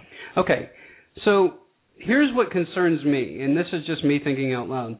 What concerns me is that you have a general population all around the world that has been conditioned through, and you touched on this earlier, but I really want to get into this because this is what fascinates me. You have a general population that is raised about the time you and I are. I'm 35. You're about 31. You're 31, right? 31. Yeah, they said you were 41 in the police report. They're just trying to make you look old. Yeah, really. so, but what happened was you start to see these people, and they obviously witness somebody get attacked and have and just get beheaded right in the middle of the street, and nobody does anything. So, what concerns me is that yes, we have a bunch of we have a bunch of internet activists, and this is what I try to to preach to my audience a lot. Don't be an internet activist and then just think that your job is done. You have to actually Yes. physically show up. You have to physically be there. Show physical presence. And what scares me is that we have a public that is that is engaged in a virtual sense, but when you look at it in a, in a true physical sense, they become they become scared. Now, this coming from a country that that had a bunch of founding fathers that were taking on the largest, most diabolical empire that has ever existed, and they ended up winning. What would those founding fathers look at our public now and say? I mean, do they look at us and think that we're a bunch of chicken, you know what, or do they look at us and say, you guys just need the right kick in the butt, and and this might be the right kick in the rear? Well, I think that's what's so exciting about uh, taking a bold stand like this is you really expose all the false prophets of freedom who are going out there saying, "Yeah, the founders are great. They're awesome. They wouldn't put up with this stuff. They would fight back. They they raised arms and they and then they go, "Oh my God, Adam Kokesh wants to." To dissolve the federal government. Um, no, we can't do that. That's scary. They're going to come after us. And it's like, hey, they already have. Yeah, they already spy on you, dude. I mean, that's what I tell people. I'm like, listen, you know, they've been spying on you for 10 years, and and everybody asks me, they're like, aren't you afraid of putting this stuff on Facebook? I'm like, dude, they know who we are. They're not dumb. I'm like, you know, this is the kind of stuff that if you band together, if you band together, I mean, the March on Monsanto here in Atlanta got about 1,500 people, and the paper reported it 1,700. Uh, 700. As usual, they're going to underestimate something that's going to be of, you know, vital significance. But if you guys will march for Monsanto, a stupid corporation, why won't you march on a a government flying a flag in your name, droning people, killing people, and now talking about invading a nation that has not done anything to anybody? At what point? and what's really exciting to me is that, Adam, I think that everybody under the age of 40 and especially the younger generation. You touched on this earlier. I talk to a bunch of people when I'm out at restaurants and stuff like that, especially teenagers. Almost all of them proclaim themselves as libertarians, and it's exciting for me to see that because they have broken through that that the bipartisan wall, if you will, Yes. of seeing of how fraudulent both of these systems are, and it's like. Oh well, Barack Obama was funded by Wall Street, and like, oh, Mitt Romney's financial advisor was the the head of the World Bank. I mean, come on. At at the end of the day, we need to do something that's going to galvanize the public, and I think that this is going to do it. Now we just have to get the the traction out there and and the people. The the big thing is the people, and I think that that's what you're trying to do with this. Now, how are you guys organizing this march? I mean, do you have people in each state, or how is it how is it being organized? Yeah, we have a national coordinator so that people can step up and ensure that efforts aren't being duplicated, and there's kind of an official point person, at least, as a coordinator or facilitator for each state. And for people that, that want to get involved that way, I really encourage it. There, there are also Facebook events for each state event separately, as well as several territories. So um, the uh, coordinator is Jeffrey Phillips, and you can get him at Jeffrey J E F F R E Y at AdamVersusTheMan.com uh, to to get involved locally. And this is a this is a really great opportunity to start reaching out with some of these important ideas about what do we actually do to get out of the situation. Mm. And for everybody that attacked the idea of an open carry march, not a single one of them said, "Oh, the government's a good idea. You really shouldn't challenge the government at all. Like the overthrow of the government, that's a bad idea. We love the federal government. You know, nobody Mhm. said that. Well, now it's time to actually step up because I'm asking for the individual risk to be a lot less. But people were doing this anyways. People were already stepping up and were holding events in solidarity with what we had planned for DC. Mhm. So I hope that people take this as an opportunity, not just to, to get to that critical mass and, and to galvanize the public, as you say. I, I think we're a ways off from that, Jake. But if nothing else, I, I really do believe that this Independence Day, to start the final American Revolution in this form with an eye towards the dissolution of the federal government, will begin with a changing of the conversation. And just by asking that question, it's not do you want America to end? It's how do you want mm-hmm. America to end? Do you want it to end with your head in the sand and with a danger and violent collapse of a government going through its death throes? Or do you want an orderly, peaceful dissolution and an assertion of your rights as an individual to happen through an orderly process? And I, and I think this is going to really radically alter the conversation because so many people have given up on this idea that we're going to fight back government by fighting one issue at a time, or that we're going to battle for Mhm. every inch while the government takes a mile behind our backs. And and as you pointed out, the younger generation really gets this when when they see, holy crap, I just turned 18 and my share of the federal debt is over fifty thousand dollars. You got to be kidding me. And they Mhm. face all these problems of, of, of how much of, of their income goes towards government when they had no say in it whatsoever. And, and it is, in a sense, a, very much a youth oriented revolt, as the youth say, we are not going to pay for the mistakes of our parents. We are going to fix them. Now, was it Thomas Jefferson that said that that each that each generation should be responsible for its own debt? I can't remember who said that. Well, he also said that, that we should have a revolution with every generation. Absolutely, and and whether it's and whether it's peaceful, violent, what have you, I think that you like what you're trying to do here is you're not trying to promote violence, and that's what I tried to explain to people where they said that, hey, this armed march on Washington is not a good idea, and I said the fact that you can say that to me already makes me believe that it is a great idea.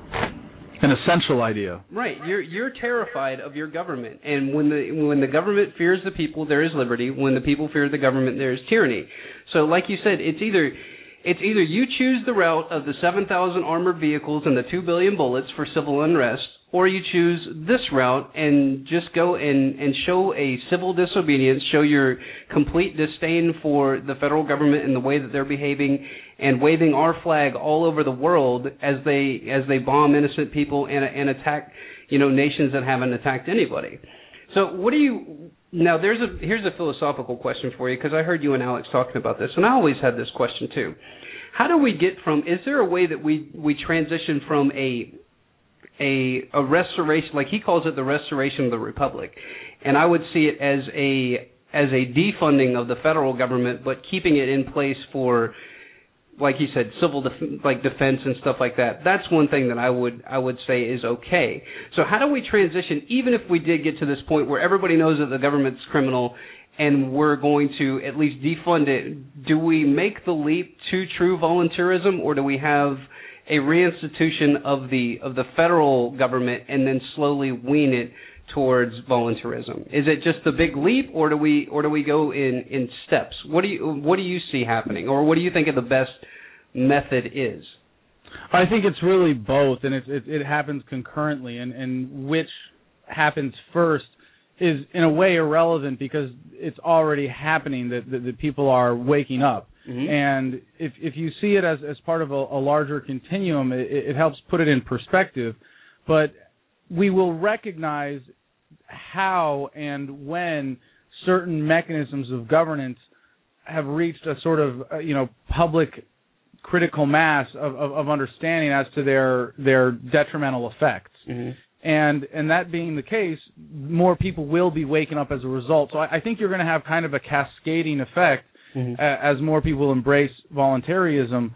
But it, it's going to take, uh, you know, it, it's going to happen along with the mechanisms of government being dissolved. So there's, there's, I, I, they go, it, it, they're not separate or independent processes as much as uh, parallel processes.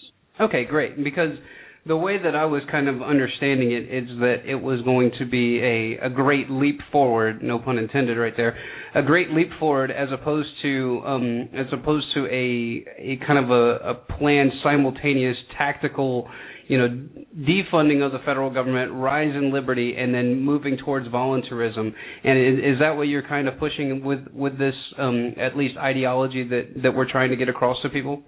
Right, I- and and even if all of a sudden everybody woke up and said, "Oh, we're voluntarists now," you know, we don't want to, uh, you know, we don't want to impose our will on anybody else by force ever. We still find ourselves in the world of of the daily routines of the statist paradigm, and where so many people are dependent for their very livelihood sure. on specific m- mechanisms of that. And and I don't want to pull the rug out from underneath anybody. So really, we have to to to do this in an, in an orderly, peaceful way, or it's going to be a lot more painful. And then you have vacuums.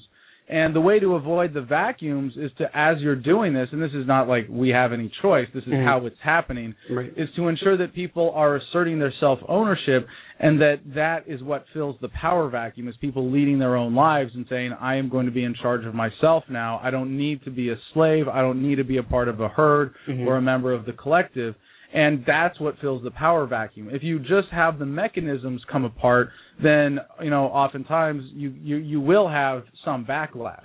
Oh yeah, or you end up like Egypt and you have an overthrow of that government, and then you have the Muslim Brotherhood in here, and now they're twice twice as worse off as they were Right. before we went in there. So I And understand what you're saying about the power vacuum. Democracy. Go ahead. That was the problem with calling for democracy. They wanted democracy, and they got exactly what they asked for. Yeah, you got you got mob rule. Congratulations, great work, guys. But um, it's one of those things that I think that this July 4th should be, and and everybody should mark it on your calendar. If you're an activist, you've got no excuse to not go and participate in this, even to just show face, because what this is going to show is uh, like Adam and I were alluding to before, you're going to have those people that are that are scared, and and rightfully so. Two billion bullets and a lot of armored vehicles is kind of scary, especially after you saw the kind of crap that they pulled up in Boston. You know, that's kind of scary stuff. But at the end of the day, I think that you said this before. The scary thing is is what we do. What happens if we don't stand up? If we don't start now with peaceful resistance and be visible? And that's the whole thing. The reason that Adam wasn't taken away by the feds and thrown in some dungeon somewhere and shipped off to Gitmo is because he's visible. And you had people there with cameras and just being a presence. And that's where we need to take. And I know that you're friends with Luke Rudkowski. What do you think of him and what he did to Henry Kissinger that just came out today? Did you see that, or a couple of days ago? Did you see the? No, it's funny. I haven't seen it, but I just was interviewed by Luke, who came to to visit me here at the studio, Mhm. and uh, told me about it. So yeah, I, I understand that uh, he he's still doing great work. Man, he is. It's just absolutely amazing. But that's the kind of stuff we need is we need citizen journalists everywhere and people like Adam that are going to be out on the front lines and I'll be out on the front lines here in Atlanta. I know that um I have some questions here in the chat room um about um what do people do if if there's not a um is there anything going on in Florida? Is there anything going on here? But I think you guys can just direct those and we'll give the name out at the end to Jeffrey Phillips at the end and he'll kind of get you guys pointed in the right direction. But finishing up, what was the um now you said that when you got processed and stuff like that, did you refuse processing at the beginning of the arrest? And and talk about all the different civil liberties violations because I know that you know the law really well. And um how many different violations did you see out of your just circumstance that you went through? Oh man, I'm I still haven't even started the process of hiring a lawyer to do the counting for me. Um, yeah, it was it was pretty obscene, and not just in the in the detention process. And I did refuse to cooperate in a number of different ways. But I think next time I'm going to actually step it up, and I think this should be uh, practice for all political activists. If you're arrested, make it as hard as possible and go limp and mute. Mm-hmm. And just as- make it as- make it as as expensive for them as possible, and just non-compliance the whole way through. So give people some examples because you've you've been you've been arrested and detained a couple of times. So give people some examples of what they can do to make it a, a little bit more um, challenging for the guys in costumes. Well, I mean, just not giving your name or your birth date or any information, not having ID on you. If you have ID on you, they can uh, detain you and then cite you or even put you out on bail based on that information. And uh, you know, you're, you're pretty well legally screwed at that point. But if you if you remain silent, exercise your right, and you don't have any identifying information on you, it puts them in a much more difficult situation. Now, you take a certain risk with this, Of course. and you really do have to acknowledge that you're playing hardball, and that's that's what I did. And and uh, you know, I really got to thank everybody on the outside again who made it possible to execute that strategy with all the leverage behind it. Because if it wasn't that much more difficult for them to keep me in prison, then my you know relatively small stuff on the inside would have been uh, you know would have would have just been ignored, and they would have kept me in the hole. But um, I, I refused to to uh, identify myself when uh, you know until they fingerprinted me, which they would have been able to do by force anyways. And I gave only identifying information. I refused to answer any other questions. But when it came down to it, after the hearing Thursday, when uh, they were still charging me with a felony, uh, even though we'd exposed in court their testimony to be absurd, Mhm. uh, they were trying to get me out on bail with uh, absurd conditions that I wouldn't be able to arm my, to be armed, to be in a house with firearms, See. or to be able to travel without permission. Mm-hmm. I said, screw that. I'd rather stand and fight Mhm. than than let you make me a you know a quasi prisoner for Right. you know an indefinite amount of time. And because I refused to take a PPD shot, a, a tuberculosis test, I said it's against my religion to have, to, to allow government agents to put needles in my body. and uh, I refused to take a DNA test, and I said it's okay. My DNA is just fine. It doesn't Mhm. need to be tested. They uh, they threatened to, to strap me to my bunk and and perform those tests on me and I, I played the God card on on one of these guys who was a Catholic and was like, Mhm. "Oh, so you're going to do this because politicians put words on paper. I hope that God forgives you." And I think to him. But when when when I refused to take bail, I was basically volunteering for up to 100 days in solitary confinement. Mhm. They had me with NA Poe because we had been arrested together. And we were both being held away from the general population. And because I had refused to take the PPD shot, they weren't allowed to house me with any other inmates. And and for my own safety, I thought I was better off in that situation. Mhm. And I was okay. I was resigned, you know, up to 30 days for an indictment, up to 70 days for a speedy trial. Mhm. And I was fine. All right, you know, I'm, I'll do it. I'll sit here. I'll, I'll I'll write my book. I'll I'll write letters. I'll be fine. I mean, Mhm. it's really not that bad. I was in combat. You know, it's not, you're not going to scare me with this. and and and and the the strategy worked better than I could have possibly imagined because you know the the very next day I, w- I was just like in solitary for another 12 16 hours and they just banged on the hatch and uh hey you're leaving. And I was at the back of my head going wait a second this is this is the part where I go to a CIA facility.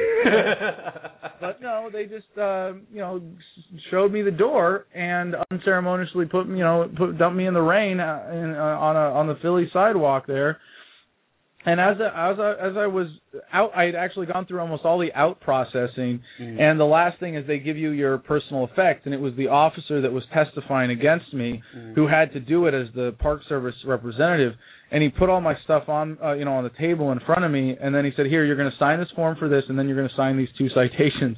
And I just laughed at him, and I said, "Yeah, I'm not, I'm not going to sign those. Really, what are you going to do? Lock me back up? I'm not going to, I'm not going to pay, you know, pay a fine."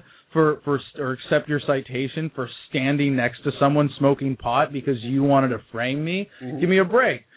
So I did. I refused to sign them. They're null and void. I'm probably going to burn them in front of the White House on June 8th. And it's important to point out we have another event coming up: Smoke Down Prohibition Joint Summit with President Choom, just to underscore the hypocrisy of this government. Mhm. And uh, we're going to be engaging in civil disobedience in, in front of the White House on Saturday, June 8th at 4:20. We, we're asking people to gather at 3:30.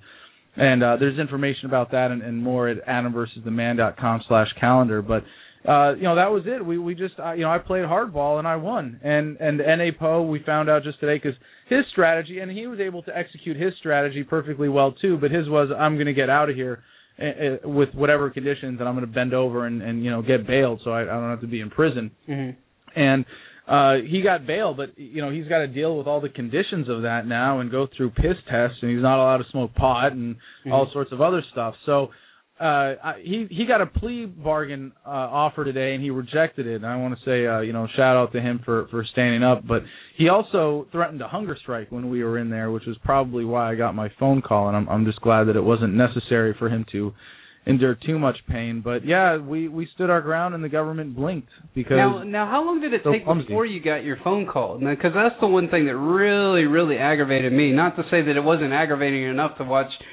you know, somebody that I've associated with and somebody that I've, you know, done a little bit of work for get get drug off on just absolutely nothing. And when people ask me, they're like, "Hey, what happened to Adam? What did he get arrested for?" I'm like, "He got arrested for standing next to somebody smoking pot. He got arrested for having a microphone in his hand."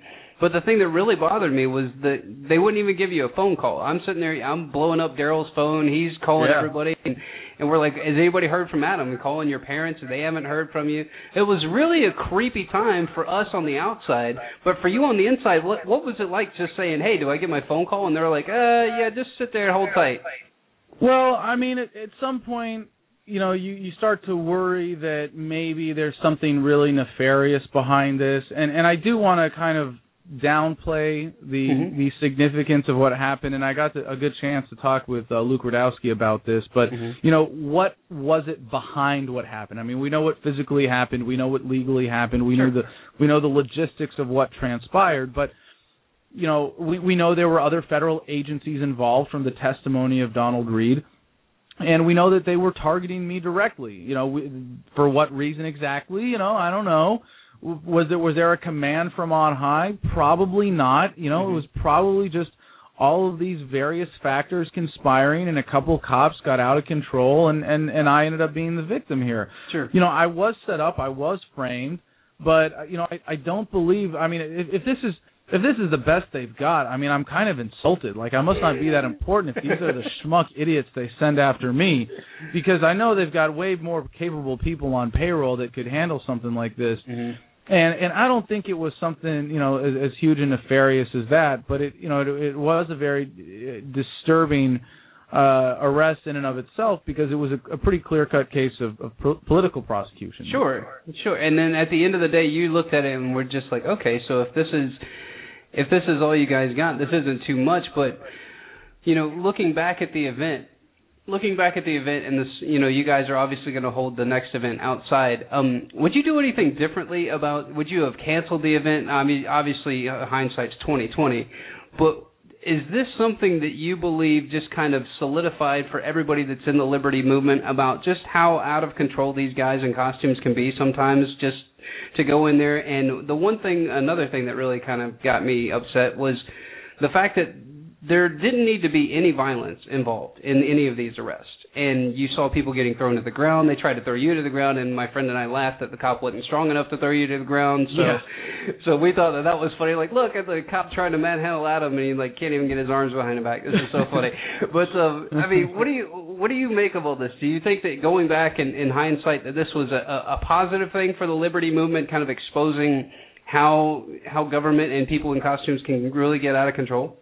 I hope so, but you know, I haven't really seen a lot of that. I think uh, a lot of people are still scared, and to, to to certain degrees, or to a certain degree, rightly so. But uh people have to get over it when they realize that being frightened doesn't accomplish anything, Mhm. and that the, staying frightened and being frozen in inaction is where the greatest danger is.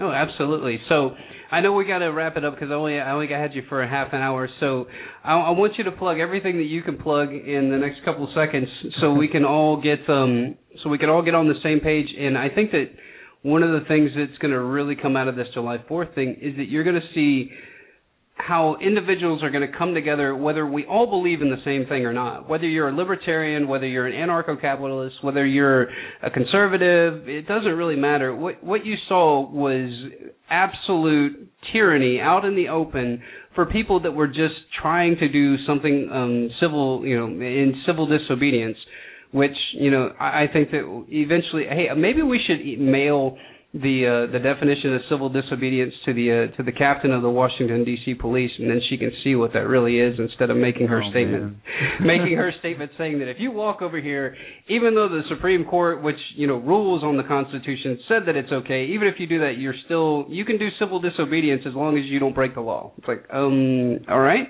but uh, let's get all your stuff here, and then we can uh, we can wrap it up and get you on your way because I know you got a ton of stuff on your plate, man. Oh yeah, no, I really appreciate it. But things are coming together here, and we're just so excited to see that there are people all over the country stepping up. I believe we have most states already covered with someone who's who's decided to take point. But we need more volunteers. We need to make sure that people are coordinating their efforts. So if people want to email Jeffrey, it's J E F F R E Y at adamversustheman.com for information about all the great events we've got coming up. It's adamversustheman.com slash calendar. And for people that want to support the show and, and what we got going on, uh, to donate to the Legal Attack Fund, because we will be pursuing uh, whatever civil suits are, are, are available to us to, to hopefully beat back against this particular practice of targeting activists. Uh, it's adamversustheman.com slash invest. And if people want to get a hold of me directly, Adam at adamversustheman.com. Awesome. And everybody, I think that uh, another good idea would be for us to to call your local your local um, papers, your local news coverage, your local media, and explain to them what's going to happen on July 4th if you're going to be out there. Because these media blackouts over things like Monsanto and what's going to happen on July 4th, that is just going to expose even further how corporations actually own our media. And once again, the news is not there to inform you, it is there to dictate to you what they want you to hear. And Adam fights with us all the time, and, and I appreciate him for coming on and, and sharing the message and sharing your story, man. And I'm just so glad to see you out and about and uh living to living to fight the other day but um one thing i had to ask you what um what happened to the big goatee man? I i absolutely missed that. Because that was the first thing that got me turned on to you. I'm like here's a guy in a wife beater a shaved head and a goatee and he's just telling it like it is. This guy's money. What Uh. happened to the goatee? Was it was it a um was it a tactical um image change for you? I guess you could say that, but um you know, it was also starting to gather food particles on a pretty regular basis, and uh, was was was was a bit more trouble than it's worth. But uh, I I do plan on retiring someday and and really seeing what I look like naturally. But until then, I, I will maintain a, a relatively neat and orderly appearance. Well, I have the I have the I'm going to call it the libertarian beard too because I think that everybody that I run into that's a libertarian has this little, you know, 5 day to 10 day old beard that they rock everywhere. So, Oh yeah, the we, we the best part of the libertarian freedom movement is that we have better facial hair than any political movement in America today. actually I think we have the only facial hair because everybody else is you got to look sharp and you got to look clean and you got to be clean cut and be able to be dictative. But anyway, all kidding aside, man, thank you for all the work that you do. Thanks for coming on the show and uh hey man, keep fighting for liberty out there. We're fighting here with you. Thanks, brother. Appreciate it. Yeah, take care, Adam.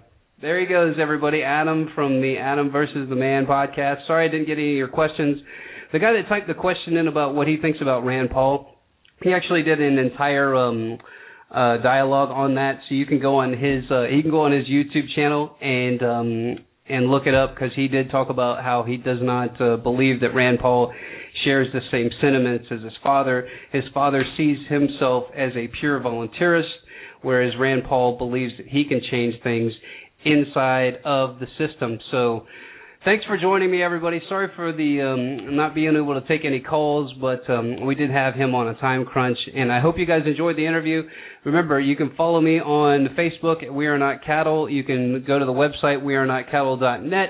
And you can also follow me on Twitter at We Are Not Cattle, the number one. And if you live in the Georgia area, you should be able to find me on July 4th right outside the Capitol with my sign being ready in support of the Adam versus the Man protest on uh, July 4th in front of your local state municipality. And as he said, for more details, you can either go to the Adam versus the Man forward slash calendar, or you can email Jeffrey at J E F F R E Y at adamversustheman.com. Thanks for listening, everybody. Get a friend, get informed, and get involved, and let's change society. Take care.